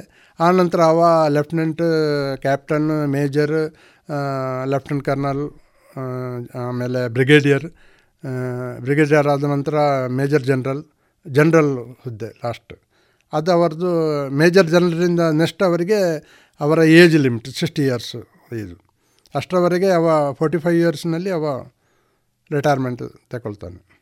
ಆಗಬೇಕಾಗ್ತದೆ. ಸೈನಿಕನಾಗಿ ದೇಶ ಕಾಯೋದು ಅಂತ ಹೇಳಿದ್ರೆ ಅದೊಂದು ನಿಜವಾಗ್ಲೂ ತೃಪ್ತಿಯ ಕೆಲಸ ಅದು. ನಿಮಗೆ ಒಬ್ಬ ಮಾಜಿ ಸೈನಿಕನಾಗಿ ಈಗ ಹೇಳುವಾಗ ಎಷ್ಟು ಹೆಮ್ಮೆ ಆಗುತ್ತೆ ಎಷ್ಟು ತೃಪ್ತಿ ಇದೆ ನಿಮ್ಮ ಒಂದು ಕೆಲಸದ ಬಗ್ಗೆ? ನನಗೆ ತುಂಬ ತೃಪ್ತಿ ಇದೆ. ಈಗ ಈಗಿನ ಸಿಟುವೇಷನ್ನಲ್ಲಿ ನಾವು ಅಂಥ ಒಂದು ಅಲ್ಲಿ ಇದು ದುಡಿದು ಒಂದು ಸೇವೆ ಸಲ್ಲಿಸಿ ಬಂದದ್ದು ನನಗೆ ತುಂಬ ಹೆಮ್ಮೆ ಅನ್ನಿಸ್ತದೆ ಹಾಗೆ ನಾನು ಈಗಿನವರೆಗೂ ಸಹ ಹೇಳೋದುಂಟು ನಾವು ಆ್ಯಕ್ಚುಲಿ ಏನು ಹೇಳಬೇಕಂದ್ರೆ ಆರ್ಮಿಯಲ್ಲಿ ಮೊದಲು ನಮ್ಮ ಕರ್ನಾಟಕದವರು ಭಾರಿ ಕಡಿಮೆ. ಅದರಲ್ಲೂ ನಮ್ಮ ಸೌತ್ ಕೆನರಾ ಅಂದರೆ ದಕ್ಷಿಣ ಕನ್ನಡದವರು ತೀರಾ ಕಡಿಮೆ. ಯಾರು ಎಲ್ಲಿ ಅಂತ ಅಲ್ಲಿ ಅಂದರೆ ಅಷ್ಟು ಅವರಿಗೆ ಏನಷ್ಟು ಆ ಆರ್ಮಿಯ ಬಗ್ಗೆ ಮೋಟಿವೇಶನ್ ಇರ್ತಿರಲಿಲ್ಲ ಯಾವುದು ಆ ಬಗ್ಗೆ ಅವರಿಗೆ ಒಂದು ವಿಚಾರ ವಿನಿಮಯ ಏನು ಆಗ್ತಿರಲಿಲ್ಲ. ಈಗ ಮಾಹಿತಿ ಇರ್ತಿರಲಿಲ್ಲ. ಈಗಂತೂ ನಮ್ಮದು ಇಲ್ಲಿ ಮಾಜಿ ಸೈನಿಕರ ಸಂಘ ಅಂತ ಇದೆ. ಇದರ ಮೂಲಕ ನಾವು ಈಗ ಕೆಲವು ಕಾಲೇಜ್ ಗೆಲ್ಸು ನಮ್ಮನ್ನು ಕರೀತಾರೆ. ಎಲ್ಲ ಮಕ್ಕಳಿಗೆ ನಾವು ಹೇಳೋದಿಷ್ಟೇ ನೀವು ಖಂಡಿತವಾಗಿ ಒಂದು ನಿಮ್ಮ ಕಾರ್ನರಲ್ಲಿ ಮೈಂಡ್ ಕಾರ್ನರಲ್ಲಿ ದೇಶ ಸೇವೆ ಮಾಡುವಂಥ ಒಂದು ಇದು ಇಟ್ಟುಕೊಳ್ಳಿ. ಒಂದು ಐದು ವರ್ಷ ಹತ್ತು ವರ್ಷ ಸರ್ವಿಸ್ ಮಾಡಿ ಬಂದ ನಂತರ ಗಾದೆ ಇದ್ದಾಗೆ ದೇಶ ಸುತ್ತಿ ನೋಡು ಕೋಶ ಓದಿ. ಓದಿ ನೋಡು. ಅಂತೇಳಿ. ಆ ಥರ ಒಳ್ಳೆಯದು ಒಳ್ಳೆ ಆ, ಎಲ್ಲರ ಬಗ್ಗೆ ನಮಗೆ ಇಡೀ ದೇಶದ ಬಗ್ಗೆ ಒಂದು ಯಾವ ಥರ ನಡೀತದೆ ದೇಶದ ವಿದ್ಯಮಾನ ಹೇಗೆ ದೇಶ ಪ್ರೇಮ ಯಾವ ಥರ ಬೆಳೆಸಬೇಕು ದೇಶ ಪ್ರೇಮ ನಮ್ಮ ಜೊತೆ ಯಾವ ಥರ ಮೈಗೂಡಿಸ್ಬೇಕು ಇದೆಲ್ಲ ಆರ್ಮಿಯಲ್ಲಿ ಟ್ರೈನಿಂಗ್ ಆದರೆ ಮಾತ್ರ ಅವನಿಗೆ ಸಾಧ್ಯ. ಅಂತ ಒಂದು ಇದು. ಅಂದರೆ ನಮ್ಮದು ಆರ್ಮಿದ್ದು ಮೊದಲು ಅಂದರೆ ಡಿಸಿಪ್ಲಿನ್ ಶಿಸ್ತು. ಶಿಸ್ತು. ಹಾಂ ಶಿಸ್ತೇ ಸೈನಿಕನ ಇದು ಮೂಲ ಬಂಡವಾಳ. Discipline is backbone of the army ಅಂತೇಳಿ ಹೇಳ್ತಾರೆ. ಅದು ಆ ಎಲ್ಲಿ ಯಾವ ಡಿಸಿಪ್ಲಿನ್ ಇಲ್ವೋ ಅದು ಆರ್ಮಿ ಸರಿ ಇಲ್ಲ. ಈಗ ನೀವು ನೆರೆಯ ರಾಷ್ಟ್ರ ನಮ್ಮದು ಪಾಕಿಸ್ತಾನ ನೋಡ್ಬೋದು. ಅಲ್ಲಿ ಡಿಸಿಪ್ಲಿನ್ ಅಂತೇಳಿ ಯಾವುದೇ ಇಲ್ಲ. ಕೇಳ್ತಿರ್ಬೋದು. ಅಲ್ಲಿ ಎಷ್ಟೋ ಸಲ ಈಗ ಆ ಚುನಾಯಿತ ಸರ್ಕಾರವನ್ನು ಉರುಳಿಸಿ ಮಿಲಿಟರಿ ಸರ್ಕಾರ ಬಂದಿದೆ. ಅಂಥದ್ದು ಇಲ್ಲಿ ಇಂಡಿಯಾದಲ್ಲಿ ಇಷ್ಟೋರಿಗೆ ಆಗಿಲ್ಲ ಇನ್ನೂ ಆಗಲಿಕ್ಕಿಲ್ಲ. ಅಂದರೆ ಇಲ್ಲಿಯ ಸಿಸ್ಟಮ್ ಆಗಿಂಟು ಇಲ್ಲಿಯ ಟ್ರೈನಿಂಗ್ ಆ ಥರ ಉಂಟು. ಒಂದು ದೇಶ ಪ್ರೇಮದ ಜೊತೆಗೆ ಟ್ರೈನಿಂಗ್ ನಡೀತಾ ಇದೆ. ಅದಕ್ಕೋಸ್ಕರ ಇಲ್ಲಿ ಯಾವ ಬದಲಾವಣೆ ಅಂಥ ಬದಲಾವಣೆ ಆಗಲಿಕ್ಕೆ ಸಾಧ್ಯವೇ ಇಲ್ಲ ಅಂತೇಳಿ ನನ್ನ ಅನಿಸಿಕೆ. ಸರ್ ನೀವು ಆ, ಸೇನೆಯಿಂದ ನಿವೃತ್ತಿ ಹೊಂದಿ ಹೊರಗಡೆ ಬಂದಾಗ ನಿಮಗೊಂದು ನಿಜವಾಗ್ಲೂ ಬೇಜಾರಾಗಿರುತ್ತೆ. ಯಾಕಂತ ಹೇಳಿದ್ರೆ ಅಷ್ಟು ವರ್ಷ ಅಲ್ಲಿ ಒಂದು ಕೆಲಸ ಮಾಡಿ ಈಗ ಹೊರಗಡೆ ಬರ್ತಾ ಇದ್ದೇನೆ ಅಂತ ಹೇಳಿದ್ರೆ ನಿಜವಾಗ್ಲೂ ಬೇಜಾರಾಗಿರುತ್ತೆ. ಆ ಒಂದು ಅನುಭವ ಹೇಗಿತ್ತು ಸರ್? ಅಂದರೆ ಆ ಸೇನೆಯಿಂದ ನಿವೃತ್ತಿ ಹೊಂದಿರುವಂತಹ ಒಂದು ಆ ಸಂದರ್ಭ ಹೇಗಿತ್ತು? ನಮಗೆ ಖಂಡಿತ ಬೇಸರ ಆಗಿದೆ ನನ್ನ ಜೊತೆ ಸಹಪಾಠಿಗಳು ಅಲ್ಲಿ ಅಂದರೆ ನಾವು ಆರ್ಮಿಯಲ್ಲಿ ಯಾವ ಥರ ಇರ್ತಿದೆ ಅಂದರೆ ನಮ್ಮದೊಂದು ಸ್ಕ್ವಾಡನ್ ಒಂದು ಸ್ಕ್ವಾಡನ್ನಲ್ಲಿ ಒಂದು ಐದು ಟ್ರೂಪ್ಸ್ ಇದೆ. ಆ ಟ್ರಿಪ್ಸಲ್ಲಿ ಒಂದೊಂದು ಟ್ರಿಪ್ಸಲ್ಲಿ ಒಂದು ಹನ್ನೆರಡು ಜನ ಇರ್ತಾರೆ. ಒಂದು ಟ್ರಿಪ್ಪಲ್ಲಿ ನ ಮೂರು ಟ್ಯಾಂಕ್ ಇರ್ತದೆ. ಆ ಟ್ಯಾಂಕ್ ಕ್ರೂಗಳು ಯಾವ ಥರ ಇರುತ್ತೆ ಅಂದರೆ ನಾವಿಲ್ಲಿ ಯಾವ ಥರ ಅಣ್ಣ ತಮ್ಮಂದಿರಿದ್ದಾರೆ. ಒಂದು ಕುಟುಂಬದ ಥರ. ಅಂದರೆ ಒಬ್ಬನಿಗೆ ಜ್ವರ ಬಂದರೆ ಇನ್ನೊಬ್ಬ ಇದು ಮಾಡಬೇಕು. ಯಾವ ಥರ ನಾವು ಮನೆಯಲ್ಲಿ ಹೌದು ಹೌದು ಆ ಥರದ ಒಂದು ಇದು ಅಲ್ಲಿ ಒಡನಾಟ ನಮ್ಮ ಆರ್ಮಿಯಲ್ಲಿತ್ತು. ಖಂಡಿತ ಅಂತ ಇದು ಎಲ್ಲಿಯೂ ಸಿಗಲಿಕ್ಕಿಲ್ಲ.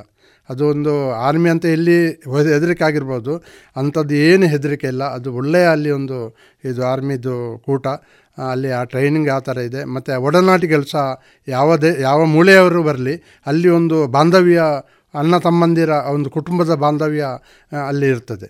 ಹಾಗಾಗಿ ಅದನ್ನು ನಾವು ಬಿಟ್ಟು ಬರಲಿಕ್ಕೆ ತುಂಬ ಕಷ್ಟ ಆಗ್ತದೆ. ಯಾಕೆಂದರೆ ನಾವು ನಮ್ಮ ಯಂಗ್ ಏಜಲ್ಲಿ ನಾವಲ್ಲಿ ಜಾಯ್ನ್ ಆದ್ವಿ ನಮ್ಮ ಯೌವನದ ಆ ಸಿಚುವೇಶನ್ ಎಲ್ಲ ನಾವು ಆರ್ಮಿಯಲ್ಲಿ ಕಲಿತಿದ್ದೇವೆ ಬರುವಾಗ ನಮ್ಮದು ನಂದು ತರ್ಟಿ ಏಯ್ಟ್ ಇಯರ್ಸ್ ಆಗಿದೆ ಸೊ ಎಲ್ಲ ನಮ್ಮ ಯೌವನಾವಸ್ಥೆಯನ್ನು ನಾವು ಅರ್ಧ ಜೀವನ ಅರ್ಧ ಜೀವನ. ಅಂದರೆ ಆ್ಯಕ್ಚುಲಿ ಎಂಜಾಯ್ ಮಾಡುವ ಟೈಮ್ ಅದು. ಆ ಟೈಮನ್ನು ನಾವು ದೇಶಕ್ಕೆ ಕೊಟ್ಟಿದ್ದೇವೆ. ಆ ನಮ್ಮ ಒಡನಾಟಿಗಳ ಜೊತೆ ಇದ್ದೇವೆ. ಸೊ ಅದನ್ನು ಬಿಟ್ಟು ಬರಲಿಕ್ಕೆ ತುಂಬ ಕಷ್ಟ ಆಗ್ತದೆ. ಈಗಲೂ ಸಹ ನಮಗೆ ಕನಸಿನಲ್ಲಿ ಬರ್ತದೆ. ನಾವು ಎಲ್ಲಿಯೋ ಇದ್ದೇವೆ ಅಂತ ಹೇಳಿ. ಆ ಡ್ಯೂಟಿಯಲ್ಲಿ ಇದ್ದೇವೆ ಅಂತ ಹೇಳಿ. ಅಷ್ಟು ಇದು ಅನ್ಯೂನ್ಯತೆ ಅಷ್ಟು ಬಾಂಧವ್ಯ ಆ ಆರ್ಮಿಯಲ್ಲಿ ಇರ್ತದೆ. ಅದು ಎಲ್ಲಿಯೂ ಸಿಗಲಿಕ್ಕೆ ಸಾಧ್ಯ ಇಲ್ಲ. ಅದು ಈಗಲೂ ಸಹ ನಮಗೆ ಬೇಸರ ಆಗ್ತದೆ ನಾವು ಬಿಟ್ಟು ಬಂದದಂತೇಳಿ ಆದರೆ ಅನಿವಾರ್ಯ ನಾವು ಬರಲೇಬೇಕಾಗ್ತದೆ. ಅಲ್ಲಿ ಬೇಕಾದ್ದು ಹೆಂಗೆ ಮತ್ತು ಏಜ್ಡಿಗೆ ಅವಕಾಶ ಇಲ್ಲ. ಅದರ ಒಂದು ಉತ್ತಮ ಅನುಭವ ಅಲ್ವಾ ಜೀವನದಲ್ಲಿ ಅದು? ಉತ್ತಮ ಅನುಭವ ಅಂದರೆ ನಾವು ನಮ್ಮ ಟ್ಯಾಂಕ್ ಇದರಲ್ಲಿ ನಾವು ಪ್ರತಿಯೊಂದು ಇದಕ್ಕೂ ರೆಡಿ ಇರ್ತೇವೆ ಸನ್ನಿವೇಶ. ಅಲ್ಲಿ ಕಷ್ಟ ಅಂತ ಹೇಳಿ ಹೇಳುವಂಥ ಯಾವುದೇ ಮಾತು ಇಲ್ಲ. ಎಲ್ಲವನ್ನು ನಾವು ಈಸಿ ತಗೊಳ್ಬೇಕಾಗ್ತದೆ. ನಮ್ಮ ಟ್ರೈನಿಂಗ್ ಪೀರಿಯಡಲ್ಲಿ ಹೌದು. ನನಗೊಂದು ದಿವಸ ಅನುಭವ ಆದಂತ ಏನಂತೇಳಿದ್ರೆ ನಾವು ಒಂದು ನಮ್ಮ ಟ್ಯಾಂಕರಲ್ಲಿ ವೆಲ್ಡಿಂಗ್ ಇದನ್ನು ನೋಡ್ತಾ ಇದ್ದೇವೆ. ವೆಲ್ಡಿಂಗ್ ಆಗಬೇಕಿತ್ತು ನನಗೆ ಆ ನೈಟಿಗೆ ನೆಕ್ಸ್ಟ್ ಡೇಗೆ ನಾನು ಟ್ಯಾಂಕ್ ಪ್ರಿಪೇರ್ ಮಾಡಿ ಹೋಗಬೇಕು. ಟ್ರೈನಿಂಗ್ಗೆ ಹೋಗಬೇಕು ಯುದ್ಧಾಭ್ಯಾಸಕ್ಕೆ. ಸೊ ನಾನು ವೆಲ್ಡರನ್ನು ಕರೆದು ಇದು ಮಾಡಿದೆ ಅವ ಬರಲಿಲ್ಲ. ನಾನೇನು ಮಾಡಿದೆ ನಾನೇ ಮಾಡಿದೆ. ಅಂದರೆ ನಮಗೆ ಟ್ರೈನಿಂಗ್ ಕೊಟ್ಟಿದ್ದಾರೆ ಅದು. ಆದರೂ ಸಹ ನನಗೆ ಅಷ್ಟು ಇದಿಲ್ಲ ನಮ್ಮದು ಕಣ್ಣು ಸ್ವಲ್ಪ ಇದಾಗ್ತದಲ್ಲ ಅದಕ್ಕೆ. ಸೊ ಆ ಟ್ರೈ ಇದನ್ನೆಲ್ಲ ವೆಲ್ಡಿಂಗ್ ಎಲ್ಲ ಕಂಪ್ಲೀಟ್ ಕೆಲಸ ಮಾಡಿದೆ ಆದರೆ ರಾತ್ರಿ ಕಂಪ್ಲೀಟ್ ನಂದು ಕಣ್ಣು ಇದಾಗಲಿಕ್ಕೆ ಶುರುವಾಯಿತು. ಚುಚ್ಚಲಿಕ್ಕೆ ಶುರುವಾಯಿತು.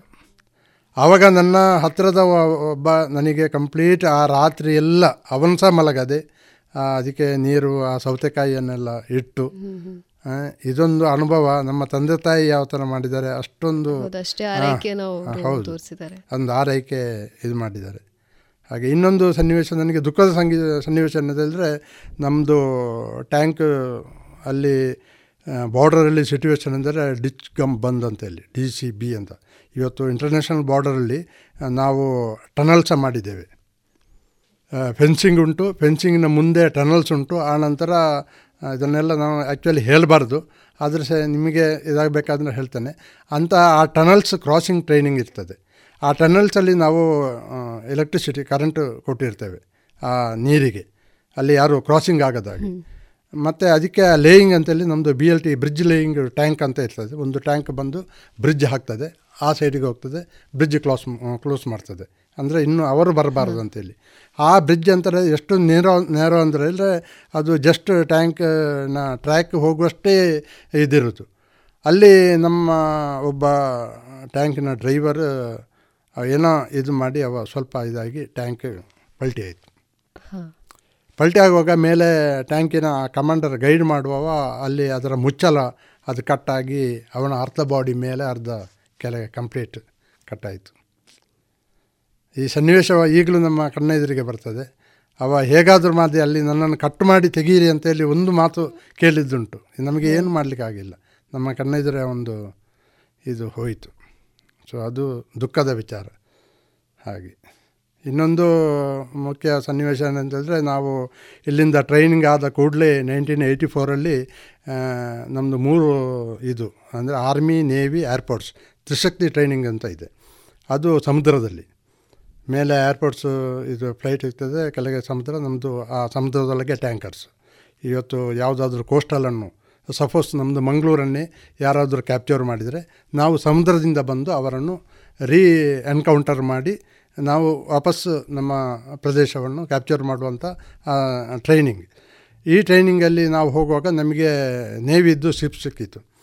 ಹಾಗೆ ನಾವು Andaman Nicobar Cambridge highway Burma border ಮತ್ತು ಇಲ್ಲಿ ಮಂಗಳೂರು ಈ ಎಲ್ಲ ಕೋಸ್ಟಲ್ಗೆ ನಮ್ಮ, ಆ ಟ್ರೈನಿಂಗ್ ನಡೆಯಿತು ಸುಮಾರು ಮೂರು ತಿಂಗಳ ಕಾಲ ನಮಗೆ ಮಣ್ಣು ನೋಡಲಿಕ್ಕೆ ಆಸೆ ಆಗಿದೆ. ಅಷ್ಟು ಅದಂದರೆ ಸ ಕಂಪ್ಲೀಟ್ ಸಮುದ್ರದಲ್ಲಿ.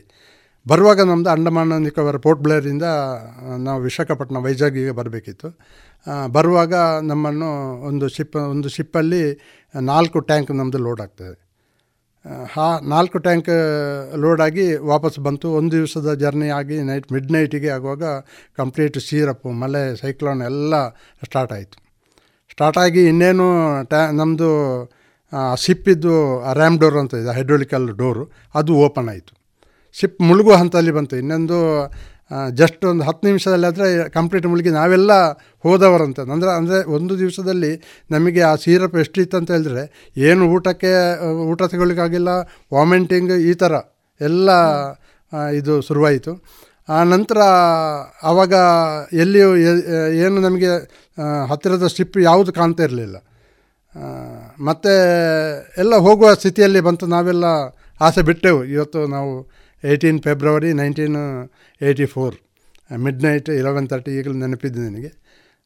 ಮತ್ತು ಸಡನ್ಲಿ ಇದು ಶಿಪ್ಪಿದ್ದು ಕಮಾಂಡರ್ ಡೆಲ್ಲಿಗೆ ಡೈರೆಕ್ಟ್ ಲಿಂಕ್ ಆಯಿತು. ಅಲ್ಲಿಂದ ಹೆಲಿಕಾಪ್ಟರ್ ಬಂತು ಕೂಡಲೇ. ಹೆಲಿಕಾಪ್ಟರ್ ಬಂದು ನಮ್ಮನ್ನು, ಅವರು ಹೆಲಿಕಾಪ್ಟರ್ನಲ್ಲಿ ರೋಪಲ್ಲಿ ಇಳಿದು ಇನ್ನೊಂದು ಶಿಪ್ಪನ್ನು ತಂದು ಅದನ್ನು ರಿಮೂವ್ ಮಾಡಿ ಕಟ್ಟಿ ಪ್ರಾಣ ಅಂತೂ ಉಳಿಯಿತು ನಮ್ಮದು ಇಲ್ಲದ್ರೆ ನಾವು ಆವಾಗಲೇ ಹೋಗ್ತಿದ್ದೆವು. ಈಗ ನಾವು ಜೀವಂತವಾಗಿದೆ ಹಾಗೆ ಇದೊಂಥರ ರೋಮಾಂಚನ ಆಗುವಂತಹ ಹೌದೌದು ಹಾಗೆ ನಾನು ಹೇಳೋದಿಷ್ಟೇ ಈಗ ಮೊದಲು ಎಲ್ರಿಗೂ ಒಂದು ಭಯ ಅಂತ ಹೇಳಿದ್ರೆ ಆರ್ಮಿಗೆ ಮಿಲ್ಟ್ರಿಗೆ ಹೋದವರು ಅಲ್ಲಿ ಹೋಗಿ ವಾಪಸ್ ಬರಲಿಕ್ಕಿಲ್ಲ ಅಂತೇಳಿ ನಿಜವಾಗಿ ಅಲ್ಲಿ ಎಂಥ ಅಂಥದ್ದು ಎಂತ ಆಗೋದಿಲ್ಲ. ವಾಪಸ್ಸು ಬಂದೇ ಬರ್ತಾರೆ. ನಾವು ಸಹ ಬಂದಿದ್ದೇವೆ. ನಾವು ಈಗ ಬಂದು ಇಪ್ಪತ್ತು ವರ್ಷ ಆಯಿತು. ಅಂಥ ಆಕ್ಸಿಡೆಂಟ್ಗಳು ಇಲ್ಲಿ ಸಹ ಎಷ್ಟೋ ಆಗ್ತದೆ. ಆದರೆ ನಮಗೆ ಹೆಮ್ಮೆ ಅಂತ ಹೇಳಿದರೆ ಅಲ್ಲಿ ನಮ್ಮ ನಮ್ಮ ಒಂದು ಪ್ರತಿಜ್ಞಾ ವಿಧಿಯಲ್ಲಿ ಹೇಳ್ತಾರೆ. ಯಾಕೆಂತಂದರೆ ಈ ದೇಶಕ್ಕೆ ಹೋಗಿ ನಾವು ಪ್ರಾಣವನ್ನು ಬಿಡಲು ಸಿದ್ಧರಿದ್ದೇವೆ ಅಂತೇಳಿ ನಾವು ಅಲ್ಲಿ ಭಗವದ್ಗೀತೆ ಮುಂಚೆ ಪ್ರತಿಜ್ಞೆ ಮಾಡಬೇಕಾಗ್ತದೆ. ಇದು ಯಾವ ಪ್ರತಿಜ್ಞೆ ಯಾವ ಬೇರೆ ಯಾವುದಕ್ಕೂ ಇಲ್ಲ. ಇವನ್ ರಾಷ್ಟ್ರಪತಿಗೂ ಇಲ್ಲ ಪ್ರಧಾನಮಂತ್ರಿಗೂ ಇಲ್ಲ. ಇವತ್ತು ಶಾಸಕರು ಎಂ ಪಿ ಎಲ್ಲರಾಗ್ತಾರೆ ಇಂಥ ಪ್ರತಿಜ್ಞೆ ಖಾಲಿ ಆರ್ಮಿಯಲ್ಲಿ ಮಾತ್ರ ಆಗೋದು. ನಾವು ದೇಶಕ್ಕೆ ಹೋಗಿ ಪ್ರಾಣ ತ್ಯಾಗಗಳು ಬೇಕಾದರೆ ನಾವು ನಮ್ಮ ಪ್ರಾಣವನ್ನು ಬಿಡಲಿಕ್ಕೂ ಸಿದ್ಧ ಅಂತೇಳಿ ಒಂದು ಪ್ರತಿಜ್ಞಾ ವಿಧಿ ನಮ್ಮ ಟ್ರೈನಿಂಗ್ ಸೆಂಟ್ರಲ್ಲಿ ಹಾಕಿದ ಆನಂತರ ಅವ ಇದಕ್ಕೆ ಹೋಗೋದು ಪೋಸ್ಟಿಗೆ ಹೋಗೋದು. ಸೊ ಅದಕ್ಕಾಗಿ ಅಲ್ಲಿ ಅಂಥದ್ದು ಏನಿಲ್ಲ ಅಂಥ ಮರಣ ನಾವು ಬಯಸ್ತೇವೆ. ನಮಗೆ ದೇಶಕ್ಕಾಗಿ ನಾವೊಂದು ಪ್ರಾಣ ಬಿಡಲು ಸಿದ್ಧವಿದ್ದೆ ಅಂತೇಳಿ ಹಾಗೆ ನಮಗೆ ಪ್ರಾಣದ ಭಯವೇ ಇಲ್ಲ. ನಾವು ಮೊದಲೇ ಹೇಳಿದ್ದೇವೆ ನಾವು ಪ್ರಾಣ ಬಿಡಲಿಕ್ಕೆ ಸಿದ್ಧವೆ ಅಂತ ಹೇಳಿ. ಸರ್ ಈಗ ಪ್ರಸ್ತುತ ನೀವು ಇವಾಗ ನಿವೃತ್ತಿ ಹೊಂದಿದ ಬಳಿಕ ಏನು ಮಾಡ್ತಾ ಇದ್ದೀರಾ? ಅಂದರೆ ನಾವು ಕೇಳ್ಪಟ್ಟಿರೋ ಹಾಗೆ ಕೃಷಿಕರಾಗಿ ಸೇವೆ ಹೌದು ನಾನು ಬೆಟ್ಟ ಅಲ್ಲಿಂದ ಬಂತರ ಸುಮಾರು ಇಪ್ಪತ್ತು ವರ್ಷ ಸರ್ವಿಸ್ ಮಾಡಿ ಬಂದೆ. ಬಂದು ನನಗೆ ಕಂಡದ್ದು ಇಷ್ಟವರೆಗೆ ಜವಾನಾಗಿದ್ದೆ ಇನ್ನು ಕಿಸಾನ್ ಆಗುವಂಥಲ್ಲಿ ಹಾಗೆ ಸ್ವಲ್ಪ ಇಲ್ಲಿ ನರಿಮಗರು ಹತ್ತಿರ ನಡುಬೈಲಲ್ಲಿ ಒಂದು ಐದು ಎಕರೆ ಜಮೀನು ಸಿಕ್ಕಿತ್ತು. ಅದು ಸಹ ತುಂಬ ಕಲ್ಟಿವೇಟೆಡ್ ಲ್ಯಾಂಡ್ ಅಲ್ಲ ಗುಡ್ಡ ಲ್ಯಾಂಡ್ ಪ್ರಯತ್ನ ಪಟ್ಟೆ ಆ ಪ್ರಯತ್ನದಲ್ಲಿ ಸಫಲತೆ ಸಿಕ್ಕಿತ್ತು ಇವತ್ತು ನಾನು ನೆಮ್ಮದಿಯಲ್ಲಿ ಕೃಷಿ ಮಾಡಿಕೊಂಡು ನನ್ನ ಮಿಸ್ಸಸ್ ಈಗ ನರ್ಸಿಂಗ್ ಆಫೀಸರ್ ಆಗಿದ್ದಾಳೆ ಪಿ ಎಸ್ ಸಿಯಲ್ಲಿ ಮಕ್ಕಳಿಬ್ಬರು ಇಲ್ಲೇ ವಿವೇಕಾನಂದದಲ್ಲಿ ಓದಿದ್ದು. ಮಗ ಸಿವಿಲ್ ಇಂಜಿನಿಯರಿಂಗ್ ಮಾಡಿ ಈಗ ಸರ್ವಿಸ್ ಮಾಡ್ತಾ ಇದ್ದಾನೆ. ಮಗಳು ಎಂ ಎಸ್ ಸಿ ಮಾಡಿದ್ದಾಳೆ. ಅವಳು ಸಹ ಈಗ ಬೆಂಗಳೂರಲ್ಲಿ ಜಾಬ್ ಮಾಡ್ತಾ ಇದ್ದಾಳೆ. ಹಾಗೆ ಪ್ರಸ್ತುತ ನಾನು ನರಿಮಗೂರು ಗ್ರಾಮದ ನಡುಬೈಲು ಅಲ್ಲಿ ವಾಸವಾಗಿದ್ದೇನೆ. ಜೈ ಜವಾನಾಗಿ ಜೈ ಕಿಸಾನ್ ಜೈ ಕಿಸಾನ್ ಸದ್ಯ ಈಗ ಯುವಕರು ಎಷ್ಟೋ ಜನ ಸೇನೆಗೆ ಸೇರಬೇಕು ಅಂತ ಇದ್ದಾರೆ. ಅಂಥವರಿಗೆ ಕಿವಿ ಮಾತು ಹೇಳೋದಿದ್ರೆ ಅದರ ಜೊತೆಗೇನೆ ಅಗ್ನಿಪಥ್ ಅನ್ನೋ ಒಂದು ಹೊಸ ಯೋಜನೆ ಬರ್ತಾ ಇದೆ. ಅದರ ಬಗ್ಗೆ ನಿಮ್ಮ ಅಭಿಪ್ರಾಯ ಏನು ಸರ್? ಅಗ್ನಿಪಥ್ ಅಗ್ನಿವೀರ್ ಅಂತೇಳಿ ಈಗ ನಮ್ಮ ಗೌರ್ಮೆಂಟ್ ತಂದಿದೆ. ಬಹಳ ಒಳ್ಳೆಯ ಯೋಜನೆ ಇದು. ಇದಕ್ಕೆ ಕೆಲವು ಬಂದಿದೆ ತಪ್ಪ ಅಭಿಪ್ರಾಯಗಳು ಅದಕ್ಕೆ ಅಲ್ಲಿ ಪ್ರೊಟೆಕ್ಷನ್ ಎಲ್ಲ ನಡೀತಾ ಇದೆ. ಆ್ಯಕ್ಚುಲಿ ಯಾವುದಾದ್ರೂ ಒಂದು ಕಾನೂನು ಬರುವಾಗ ಇದು ಸರ್ವೇ ಸಾಮಾನ್ಯ. ಅದಕ್ಕೆ ಇವತ್ತಿನ ಪ್ರಧಾನಿ ಸಹ ಏನು ಎದೆಗುಂದಲಿಲ್ಲ ನಿಮಗೆ ಒಳ್ಳೆಯ ನಾಯಕರು ಸಿಕ್ಕಿದ್ದಾರೆ. ಅಗ್ನಿಪಥ ಅಗ್ನಿವೀರ್ ಅಂತ ಹೇಳಿದ್ರೆ ಇದು ಈ ರಾಷ್ಟ್ರ ಅಲ್ಲ ಇದಕ್ಕಿಂತ ನೂರು ರಾಷ್ಟ್ರ ಮುಂಚೆಯೇ ಆಗಿದೆ ಇದು. ನಮ್ಮ ಇಂಡಿಯಾ ಇದಲ್ಲ. ನೀವು ಸಪೋಸ್ ಹೇಳೋದಂತೆಲ್ಲ ಇಸ್ರೇಲ್. ಇಸ್ರೇಲ್ ಒಂದು ಸಣ್ಣ ಕಂಟ್ರಿ ಅಲ್ಲಿ ಪ್ರತಿ ಒಂದು ಸಿಟಿಸನಿಗೆ ಫೈವ್ ಇಯರ್ಸ್ ಕಂಪಲ್ಸರಿ ಅವ ಮಿಲಿಟ್ರಿಯಲ್ಲಿ ಜಾಯ್ನ್ ಆಗಿ ಟ್ರೈನಿಂಗ್ ಮಾಡಲೇಬೇಕು. ಕಂಪಲ್ಸರಿ. ಆದರೆ ಇಲ್ಲಿ ತಂದದ್ದು ಕಂಪಲ್ಸರಿ ಅಲ್ಲ. ಇಲ್ಲಿ ಅಗ್ನಿವೀರಾಗಿ ತಂದಿದ್ದಾರೆ. ನಿಜವಾಗಿ ಒಳ್ಳೆಯ ಯೋಜನೆ. ಈ ದೇಶದ ಇದನ್ನು ಕಾಪಾಡಬೇಕಾದ್ರೆ ಇದು ಅತಿ ಮುಖ್ಯ. ಅಂದರೆ ಇದರಲ್ಲಿ ಖಾಲಿ ಅಗ್ನಿವೀರ ಅವರದು ಜೀವನ ಮಾತ್ರ ಅಲ್ಲ, ಇಡೀ ದೇಶಕ್ಕೆ ಒಳಿತಾಗುವಂಥ ಒಂದು ಸಂಗತಿ ಇದೆ. ಏನಂತ ಹೇಳಿದ್ರೆ, ಅವನಿಗೆ ಒಂದು ಅಂಥ ಎಷ್ಟೇ ಯಾರೆಲ್ಲ ಜಾಯಿನ್ ಆಗಿದ್ದಾರೆ, ಅವನಿಗೆ ಈ ದೇಶದ ಈ ಮಿಲಿಟರಿಯ ಟ್ರೈನಿಂಗ್ ಸಿಗ್ತದೆ. ಈ ದೇಶದ ದೇಶ ಪ್ರೇಮ ಹೇಗೆ ಅಂತೇಳಿ ಅದು ಸಹ ಒಂದು ಪಾಠ ಸಿಗ್ತದೆ. ಅವ ಇನ್ನೂ ಹತ್ತು ಜನಕ್ಕೆ ಬೇರೆಯವರಿಗೆ ಸಹ ಹೇಳುವಂಥ ಒಂದು ಅವಕಾಶ ಸಹ ಇದೆ. ಮತ್ತು ಈಗಿನ ಯುವಕರಿಗೆ ಎಲ್ಲರೂ ನಿರುದ್ಯೋಗ ನಿರುದ್ಯೋಗ ಅಂತ ಹೇಳ್ತಾರೆ.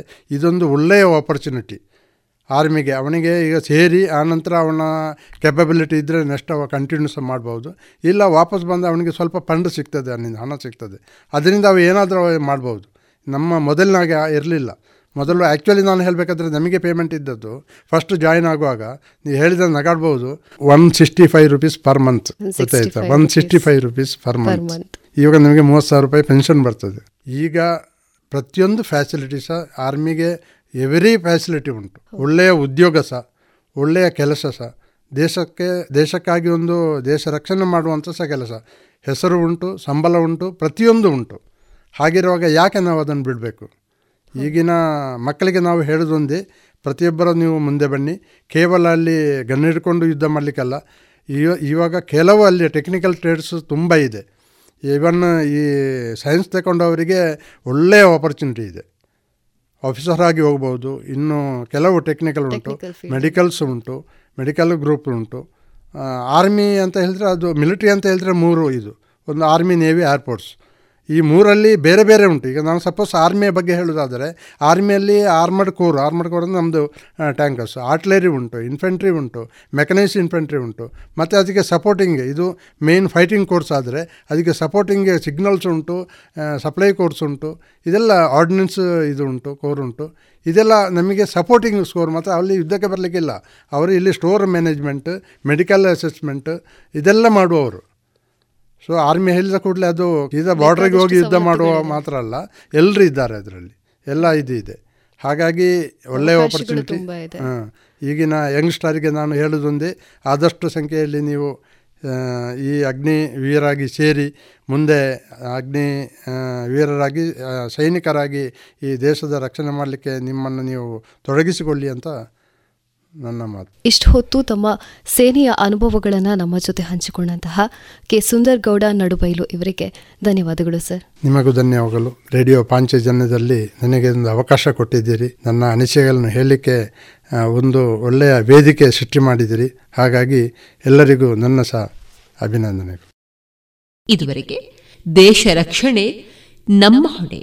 ಹದಿನೆಂಟನೆಯ ಸರಣಿ ಕಾರ್ಯಕ್ರಮದಲ್ಲಿ ಭಾರತೀಯ ಸೇನೆಯಲ್ಲಿ ಸೈನಿಕನಾಗಿ ಸೇವೆಯನ್ನ ಸಲ್ಲಿಸಿ ನಿವೃತ್ತರಾದಂತಹ ಕೆ. ಸುಂದರಗೌಡ, ನಡುಬೈಲು ಅವರ ಯೋಧ ವೃತ್ತಿಯ ಅನುಭವದ ಮಾತುಕತೆಗಳನ್ನು ಈ ದಿನದ ಸಂಚಿಕೆಯಲ್ಲಿ ಆಲಿಸಿದಿರಿ. ಇನ್ನು ಮುಂದಿನ ಗುರುವಾರದ ಸಂಚಿಕೆಯಲ್ಲಿ ಮತ್ತೊಬ್ಬ ಹೊಸ ಯೋಧನೊಂದಿಗೆ ದೇಶ ರಕ್ಷಣೆ ನಮ್ಮ ಹೊಣೆ ಸರಣಿ ಕಾರ್ಯಕ್ರಮದಲ್ಲಿ ಮತ್ತೆ ಭೇಟಿಯಾಗೋಣ.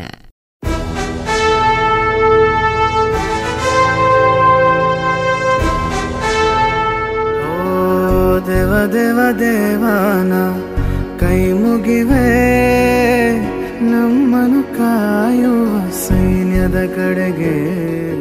ನಮ್ಮ ನೆಮ್ಮದಿಯ ಜೀವನಕ್ಕೆ ಕಾರಣರಾದ ವೀರ ಯೋಧರ ಬದುಕು ಹೇಗಿರುತ್ತೆ ಗೊತ್ತೇ? ಮಳೆ, ಚಳಿ, ಬಿಸಿಲೆನ್ನದೆ ಗಡಿ ಕಾಯುವ ಸೈನಿಕರ ನಿತ್ಯದ ಸವಾಲುಗಳೇನು ತಿಳಿದಿದೆಯಾ? ನಮ್ಮೂರಲ್ಲೇ, ಅಂದರೆ ಪುತ್ತೂರಿನವರೇ ಆದಂತಹ ಸೈನಿಕರ ಜೀವನಗಾಥೆಗಳನ್ನ ರೇಡಿಯೋ ಪಾಂಚಜನ್ಯದಲ್ಲಿ ಆಲಿಸುವ ಸುವರ್ಣ ಅವಕಾಶ. ದೇಶ ರಕ್ಷಣೆ, ನಮ್ಮ ಹೊಣೆ. ಪ್ರೇರಣಾದಾಯಕ ಸರಣಿ ಕಾರ್ಯಕ್ರಮ. ರಾತ್ರಿ ಹಗಲಿನ ಸನಸಾಟ, ನಮ್ಮಯ ರಕ್ಷಣೆ ಹಠ.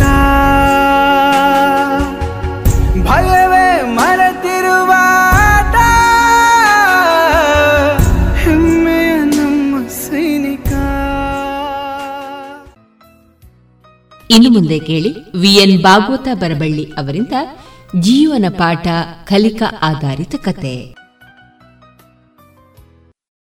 ಅದಕ್ಕನುಗುಣವಾಗಿ ಅವರನ್ನು ಅವರು ಹೊತ್ತಿರುವ ರಾಜ್ಯ ಶಾಸನವಾಹಕರಾಗಿ ನಿರ್ದಿಷ್ಟವಾದ ಗುರಿಯ ಕಡೆಗೆ ನಡೆಯುವಂತೆ ಸಾಂಕುಶತೆಯಿಂದ ವರ್ತಿಸಬೇಕು.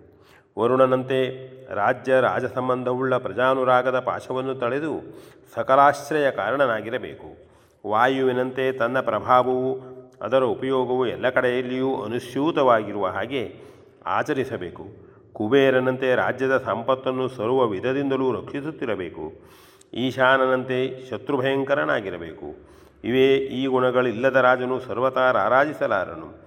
ಸೂರ್ಯನು ಸಮುದ್ರದ ನೀರನ್ನು ತನ್ನ ಕಿರಣಗಳಿಂದ ಹೀರಿ ಮಳೆಯಾಗಿ ಸುರಿಸಿ ಭೂಮಿಯನ್ನು ತುಷ್ಟಿಪಡಿಸಿ ಹೆಚ್ಚಿನದನ್ನು ಪುನಃ ಸಮುದ್ರವನ್ನೇ ಸೇರುವಂತೆ ಹೇಗೆ ಮಾಡುತ್ತಾನೋ ಹಾಗೆ ಅವನ ವಂಶವು ನಾವು ದೇಶದ ಸಂಪತ್ತಿನ ಸಂಗ್ರಹ ಹಾಗೂ ವಿತರಣೆಯನ್ನು ಕೈಗೊಳ್ಳಬೇಕು. ರಾಜಕಾರಣದಲ್ಲಿ ಅನೇಕ ಸಂದೇಹಗಳು, ಸಮಸ್ಯೆಗಳು ತಲೆದೋರುತ್ತಿರುವುದು ಸಹಜವು. ಮನುಷ್ಯರ ಬುದ್ಧಿಶಕ್ತಿಯು ಬೆಳೆದಂತೆ ಅದಕ್ಕನುಗುಣವಾಗಿ ರಾಜ್ಯ ವ್ಯವಸ್ಥೆಯು ಅದನ್ನು ಹೊಂದಿರಬೇಕು. ಅದನ್ನು ರೂಪಿಸುವಾಗ ಇಂತಹ ಸಮಸ್ಯೆಗಳು ಉದ್ಭೂತವಾಗುವುದು ಸ್ವಾಭಾವಿಕವು. ಏನೇ ಬರಲಿ, ಮತ್ತೇನೇ ಇರಲಿ, ಎಲ್ಲವನ್ನೂ ಧರ್ಮದೃಷ್ಟಿಯಲ್ಲಿ ಪರಿಶೋಧಿಸಿಯೇ ತೀರ್ಮಾನಿಸಿಕೊಳ್ಳಬೇಕು. ಎಲ್ಲಕ್ಕೂ ಮೂಲವಾದುದು ಮತ್ತು ಶ್ರೇಷ್ಠವಾದುದು ಧರ್ಮವು. ಅದನ್ನು ಕಾಲಾನುಗತವಾಗಿ ಹೊಂದಿಸಿಕೊಂಡು ವ್ಯವಸ್ಥಾಪಿಸುವುದೇ ರಾಜನೀತಿಯು. ಅದರ ಪರಿಜ್ಞಾನವೇ ರಾಜಕಾರಣವು.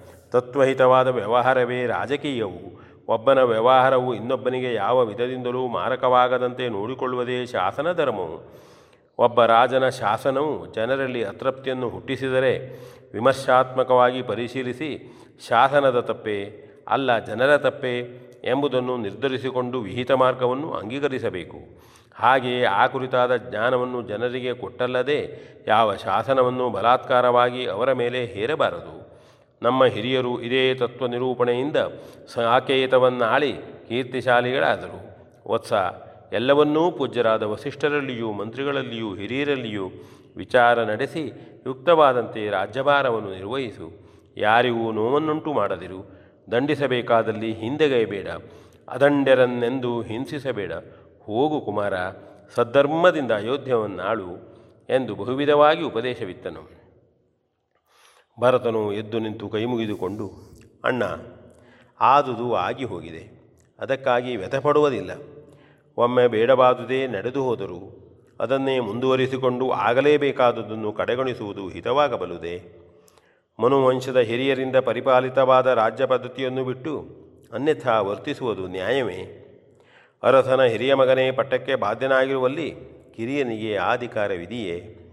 ಸರ್ವ ವಿಧದಿಂದಲೂ ಪೂರ್ಣಾಧಿಕಾರಿಯಾದ ನೀನಿರುತ್ತಾ ಯಾವ ಅರ್ಹತೆ ಇದೆ ಎಂದು ನಾನು ಸಿಂಹಾಸನವನ್ನೇರಬೇಕಾದುದು ಕುಬುದ್ಧಿಯಿಂದ ಕೂಡಿದ ಮಂಥರೆಯ ಮಾತು ಕೇಳಿ ಬುದ್ಧಿಗೆಟ್ಟು ನನ್ನ ತಾಯಿಯು ಪಿಶಾಚನೆಯಂತೆ ನಮ್ಮ ತೀರ್ಥರೂಪವನ್ನು ಕಾಡಿ ಅಣ್ಣ, ಆಗ ಬಾರುದೇ ಆಗಿ ಹೋಯಿತು. ನಾನು ಬಂದ ಮೇಲೆ ಪೂಜ್ಯರಾದ ವಸಿಷ್ಠರ ಸನ್ನಿಧಿಯಲ್ಲಿ ಅವರಿಬ್ಬರೂ ತಮ್ಮ ತಮ್ಮ ತಪ್ಪನ್ನು ಒಪ್ಪಿಕೊಂಡು ಪಶ್ಚಾತ್ತಾಪಪಟ್ಟರು. ಕ್ಷಮಾಶೀಲನಾದ ನೀನು ಆ ಅಪರಾಧಗಳನ್ನು ಕ್ಷಮಿಸಿ, ನನ್ನನ್ನು ಉದ್ಧಾರ ಮಾಡು. ರಾಜ್ಯಕ್ಕೆ ಬಾ. ಪವಿತ್ರವಾದ ಸಿಂಹಾಸನವನ್ನು ಏರು. ನಿನ್ನನ್ನೇ ಬಯಸಿರುವ ಈ ಪ್ರಜೆಗಳನ್ನು ಸಂತೈಸು. ಅಣ್ಣ, ನಿನ್ನದೇ ಆಗಿರುವ ಸಾಕೇತ ಸಾಮ್ರಾಜ್ಯವನ್ನು ನಮ್ಮೆಲ್ಲರ ಪ್ರಾರ್ಥನೆಯಂತೆಯೇ ನೀನೇ ಆಳು ಎಂದು ಶ್ರೀರಾಮನ ಪಾದಗಳ ಮೇಲೆ ತಲೆ ಇಟ್ಟು ಪ್ರಾರ್ಥಿಸಿದನು. ಶ್ರೀರಾಮನು ಅನ ಅವನ ತಲೆಯನ್ನು ಸ ನೇವರಿಸುತ್ತಾ, ವತ್ಸ, ಸರ್ವಥಾ ಹಾಗೆನ್ನಬೇಡ ಕಂದ. ಧರ್ಮದ ಮೂಲವೂ ಅತ್ಯಂತ ಗೂಢವಾಗಿದೆ. ಮಂತ್ರೆಯೂ ನಮ್ಮ ತಾಯಿಯೂ ನಿಮಿತ್ತಕರಾಗಿರಬಹುದು. ನಾವೆಲ್ಲರೂ ಹುಟ್ಟುವ ಮೊದಲು ಎಂದೋ ಒಂದು ದಿನ ಸಾಕ್ರೇತ ಸಾಮ್ರಾಟರನ್ನು ನಮಗಾಗಿ ಉಳಿಸಿಕೊಟ್ಟವಳು ನಮ್ಮ ಜನನಿಯಾದ ಕೈಕೇಯಿ ದೇವಿಯವರು. ಅದನ್ನು ಮೆಚ್ಚಿಯೇ ಆಕೆಗೆ ಮಹಾರಾಜರು ವರಗಳನ್ನು ದಯಪಾಲಿಸಿದ್ದರು. ಅಂದು ಪಡೆಯದೇ ಅವರ ಅದರಲ್ಲಿಯೇ ಬಿಚ್ಚಿಟ್ಟಿದ್ದ ವರಗಳನ್ನು ಈಗ ಆಕೆಯು ಆಪೇಕ್ಷೆ ಪಟ್ಟಳು ಅದನ್ನು ಪೂರೈಸಿಕೊಡಬೇಕಾದುದು ನ್ಯಾಯವಲ್ಲವೇ? ತಂದೆಯ ಕೆಲಸದಲ್ಲಿ ಮಕ್ಕಳಾದ ನಾವು ಭಾಗವಹಿಸಬೇಕಾದುದು ಸರಿಯಲ್ಲವೇ? ಕೌಟುಂಬಿಕವಾಗಿ ಇದು ಬಂದಿರುವುದರಿಂದ ನೀನು ಹೀಗೆಲ್ಲ ಆಲೋಚಿಸುತ್ತಿರುವೆ. ಕೈಕೇಯಿಯ ಬದಲಿಗೆ ವರವನ್ನು ಪಡೆದವರು ಇತರರು ಯಾರಾದರೂ ಆಗಿದ್ದರೆ ಅದು ಪೂರ್ಣವಾಗಿ ಬೇರೆ ಸ್ವರೂಪವನ್ನು ತಳೆಯುತ್ತಿದ್ದಿತು. ಆಕೆಯು ಮಹಾರಾಜರ ಪತ್ನಿಯಾದುದರಿಂದ ಅವಳ ಅರ್ಹತೆಯು ಸರ್ವತಾ ಕಡಿಮೆಯಾಗತಕ್ಕದ್ದಲ್ಲ. ಆದುದರಿಂದ ಬರೀ ಹದಿನಾಲ್ಕು ವರ್ಷಗಳ ಅರಣ್ಯವಾಸವನ್ನು ಪೂರೈಸಿ ನಾವು ಊರಿಗೆ ಮರಳುತ್ತೇವೆ. ಆಮೇಲೆ ನಿನ್ನ ಇಷ್ಟದಂತೆ ನಾನೇ ಸಿಂಹಾಸನವನ್ನೇರಬಹುದು ಈಗ ಹೋಗು, ಸುಖವಾಗಿ ರಾಜ್ಯವನ್ನಾಳು ಎಂದನು. ಆದರೆ ಭರತನು, ಅಣ್ಣ, ಅರಸರು ವರವನ್ನು ಕೊಟ್ಟರು. ತಾಯಿಯು ಅದನ್ನು ಪಡೆದುಕೊಂಡಳು. ಅವಳು ಅವಳ ಮಗನಾದ ನನಗಾಗಿ ರಾಜ್ಯಾಧಿಕಾರವನ್ನು ಬೇಡಿ ಪಡೆದಳು. ನೀನು ನಿನ್ನ ತಮ್ಮನಾದ ನನಗಾಗಿ ಹೇಗೆ ಆ ಅಧಿಕಾರವನ್ನು ತ್ಯಾಗ ಮಾಡಿ ಬಂದೆಯೋ ಹಾಗೆಯೇ ನಾನೀಗ ನನ್ನ ಅಣ್ಣನಾದ ನಿನಗಾಗಿ ಅದನ್ನು ಸಮರ್ಪಿಸುತ್ತೇನೆ. ಅದರಿಂದ ಯಾವ ದೋಷವೂ ಇರಲಾರದು. ತಂದೆಯ ಮಾತು ಪೂರೈಸಿತು, ನಮ್ಮ ಪರಂಪರೆಯ ಪದ್ಧತಿಯೂ ಉಳಿಯಿತು. ಅಣ್ಣ, ಅದರಂತೆಯೇ ವರ್ತಿಸುವ ಮನಸ್ಸು ಮಾಡು ಎಂದು ಪ್ರಾರ್ಥಿಸಿಕೊಂಡನು. ಶ್ರೀರಾಮನು ಯಾವ ಮಾತನ್ನೂ ಆಡಲಿಲ್ಲ. ಅನೇಕರು ಅದೇ ವಿಹಿತವೆಂದು ಶ್ರೀರಾಮನು ಕೇಳುವಂತೆಯೇ ಆಡಿಕೊಳ್ಳ ಹತ್ತಿದರು ಭರತನು ವಸಿಷ್ಠಾದಿಗಳ ಮುಖವನ್ನು ನೋಡಿದನು. ಅವನೆಣಿಕೆಯಂತೆ ಅವರೆಲ್ಲರೂ ಅವನ ಮಾತನ್ನು ಪುಷ್ಟೀಕರಿಸಿ ಶ್ರೀರಾಮನಿಗೆ ಹೇಳಿಕೊಳ್ಳಬೇಕೆಂದು ಇದ್ದಿತ್ತು. ಅದೇ ಭಾವವನ್ನು ಬಿಂಬಿಸುತ್ತಾ ಅವನು ಅವರನ್ನು ನೋಡಿದ್ದನು. ಅದನ್ನರಿತ ಜಾಬಾಲಿಯು ತನ್ನ ಮಾತನ್ನು ಆರಂಭಿಸಿದನು. ವಿ ಎನ್ ಭಾಗವತ್ ಬರಬಳ್ಳಿ ಇದುವರೆಗೆ ಜೀವನ ಪಾಠ ಕಲಿಕಾ ಆಧಾರಿತ ಕಥೆಯನ್ನ ಪ್ರಸ್ತುತಪಡಿಸಿದವರು V N Bhagavata Baraballi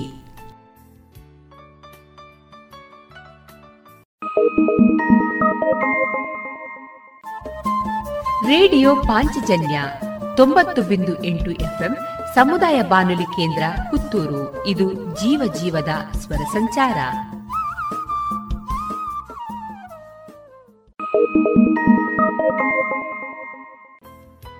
ಇನ್ನೀಗ ಮಧುರ ಗಾನ ಪ್ರಸಾರಗೊಳ್ಳಲಿದೆ.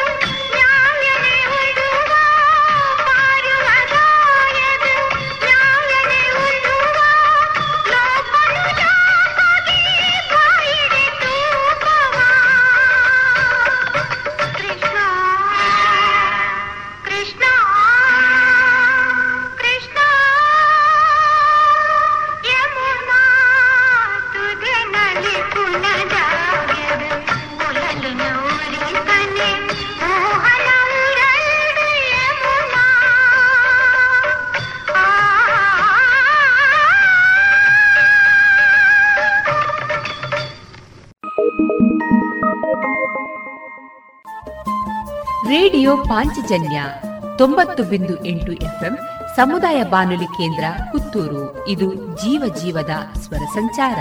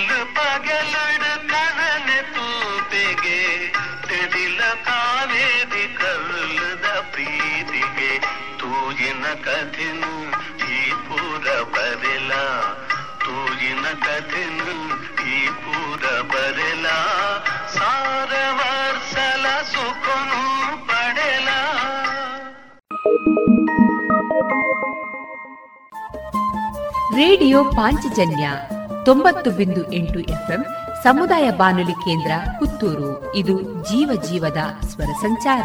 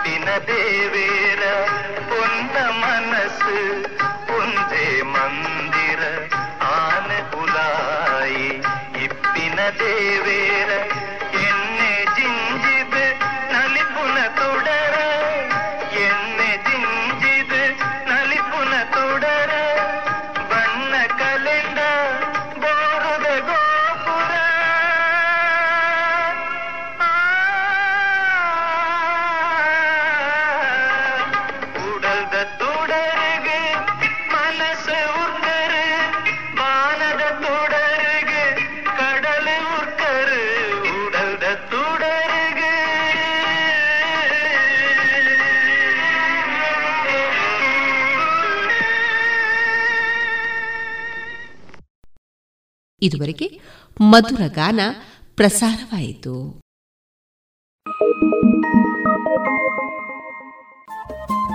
ರೇಡಿಯೋ ಪಾಂಚಜನ್ಯ ತೊಂಬತ್ತು ಬಿಂದು ಎಂಟು ಎಫ್ಎಂ ಸಮುದಾಯ ಬಾನುಲಿ ಕೇಂದ್ರ ಪುತ್ತೂರು. ಇದು ಜೀವ ಜೀವದ ಸ್ವರ ಸಂಚಾರ.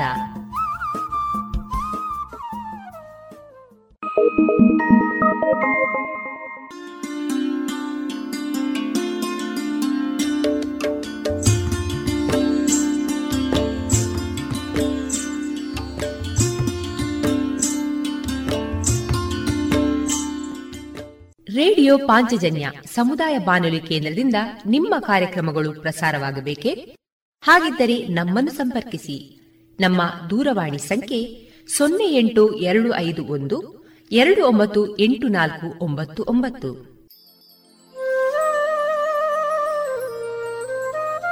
ಗಮನಿಸಿ ಕೇಳುಗರೆ, ನಮ್ಮ ಕಾರ್ಯಕ್ರಮಗಳನ್ನು ವೆಬ್ಸೈಟ್ ಮೂಲಕ ಕೂಡ ಆಲಿಸಬಹುದು. ನಮ್ಮ ವೆಬ್ಸೈಟ್ ವಿಳಾಸ W W W radio Panchajanya dot com. ಇಲ್ಲಿ ಆರ್ಕೈವ್ಸ್ನ ಭಾಗಕ್ಕೆ ಹೋಗಿ ಕ್ಲಿಕ್ ಮಾಡಿದರೆ ಹಳೆ ಕಾರ್ಯಕ್ರಮಗಳನ್ನು ಕೂಡ ಆಲಿಸಬಹುದು. ಜೊತೆಗೆ ನಮ್ಮ ಪ್ರಸಾರವನ್ನು ಆಪ್ ಮೂಲಕವೂ ಕೇಳಬಹುದು. ಪ್ಲೇಸ್ಟೋರ್ನಲ್ಲಿ ಪಾಂಚಜನ್ಯ ಸರ್ಚ್ ಮಾಡಿ, ಡೌನ್ಲೋಡ್ ಮಾಡಿಕೊಂಡು ತಮ್ಮ ಮೊಬೈಲ್ಗಳಿಗೆ ಇನ್ಸ್ಟಾಲ್ ಮಾಡಿದರೆ ರೇಡಿಯೋ ಪ್ರಸಾರದ ಕಾರ್ಯಕ್ರಮವನ್ನು ನೀವು ಆಲಿಸಬಹುದು. ನಮ್ಮ ಪ್ರಸಾರದ ಬಗೆಗೆ ನಿಮ್ಮ ಅಭಿಪ್ರಾಯಗಳನ್ನು ಹಂಚಿಕೊಳ್ಳಲು ನಮ್ಮ ವಿಳಾಸ ರೇಡಿಯೋ ಪಾಂಚಜನ್ಯ ತೊಂಬತ್ತು ಬಿಂದು ಎಂಟು ಎಫ್ಎಂ ಸಮುದಾಯ ಬಾನುಲಿ ಕೇಂದ್ರ, ನೆಹರು ನಗರ, ಪುತ್ತೂರು. ನಮ್ಮ ದೂರವಾಣಿ ಸಂಖ್ಯೆ ಸೊನ್ನೆ ಎಂಟು ಎರಡು ಐದು ಒಂದು ಎರಡು ಒಂಬತ್ತು ಎಂಟು ನಾಲ್ಕು ಒಂಬತ್ತು ಒಂಬತ್ತು. ಇಮೇಲ್ ವಿಳಾಸ radio Panchajanya at Gmail dot com ನಮ್ಮ ವಿಳಾಸ ಮತ್ತೊಮ್ಮೆ ರೇಡಿಯೋ ಪಾಂಚಜನ್ಯ ತೊಂಬತ್ತು ಬಿಂದು ಎಂಟು ಎಫ್ಎಂ ಸಮುದಾಯ ಬಾನುಲಿ ಕೇಂದ್ರ, ನೆಹರು ನಗರ, ಪುತ್ತೂರು. ನಮ್ಮ ದೂರವಾಣಿ ಸಂಖ್ಯೆ ಸೊನ್ನೆ ಎಂಟು ಎರಡು ಐದು ಒಂದು, ಎರಡು ಒಂಬತ್ತು ಎಂಟು ನಾಲ್ಕು ಒಂಬತ್ತು ಒಂಬತ್ತು. ಇಲ್ಲಿಗೆ ಈ ಹೊತ್ತಿನ ಪ್ರಸಾರ ಕಾರ್ಯಕ್ರಮವನ್ನ ಮುಕ್ತಾಯಗೊಳಿಸುತ್ತಿದ್ದೇವೆ. ಆತ್ಮೀಯ ಕೇಳುಗರಿಗೆಲ್ಲ ರೇಡಿಯೋ ಪಾಂಚಜನ್ಯದ ಬಳಗದ ಪರವಾಗಿ ನಾನು ತೇಜಸ್ವಿ ರಾಜೇಶ್ ಮಾಡುವ ಅನಂತ ವಂದನೆಗಳು.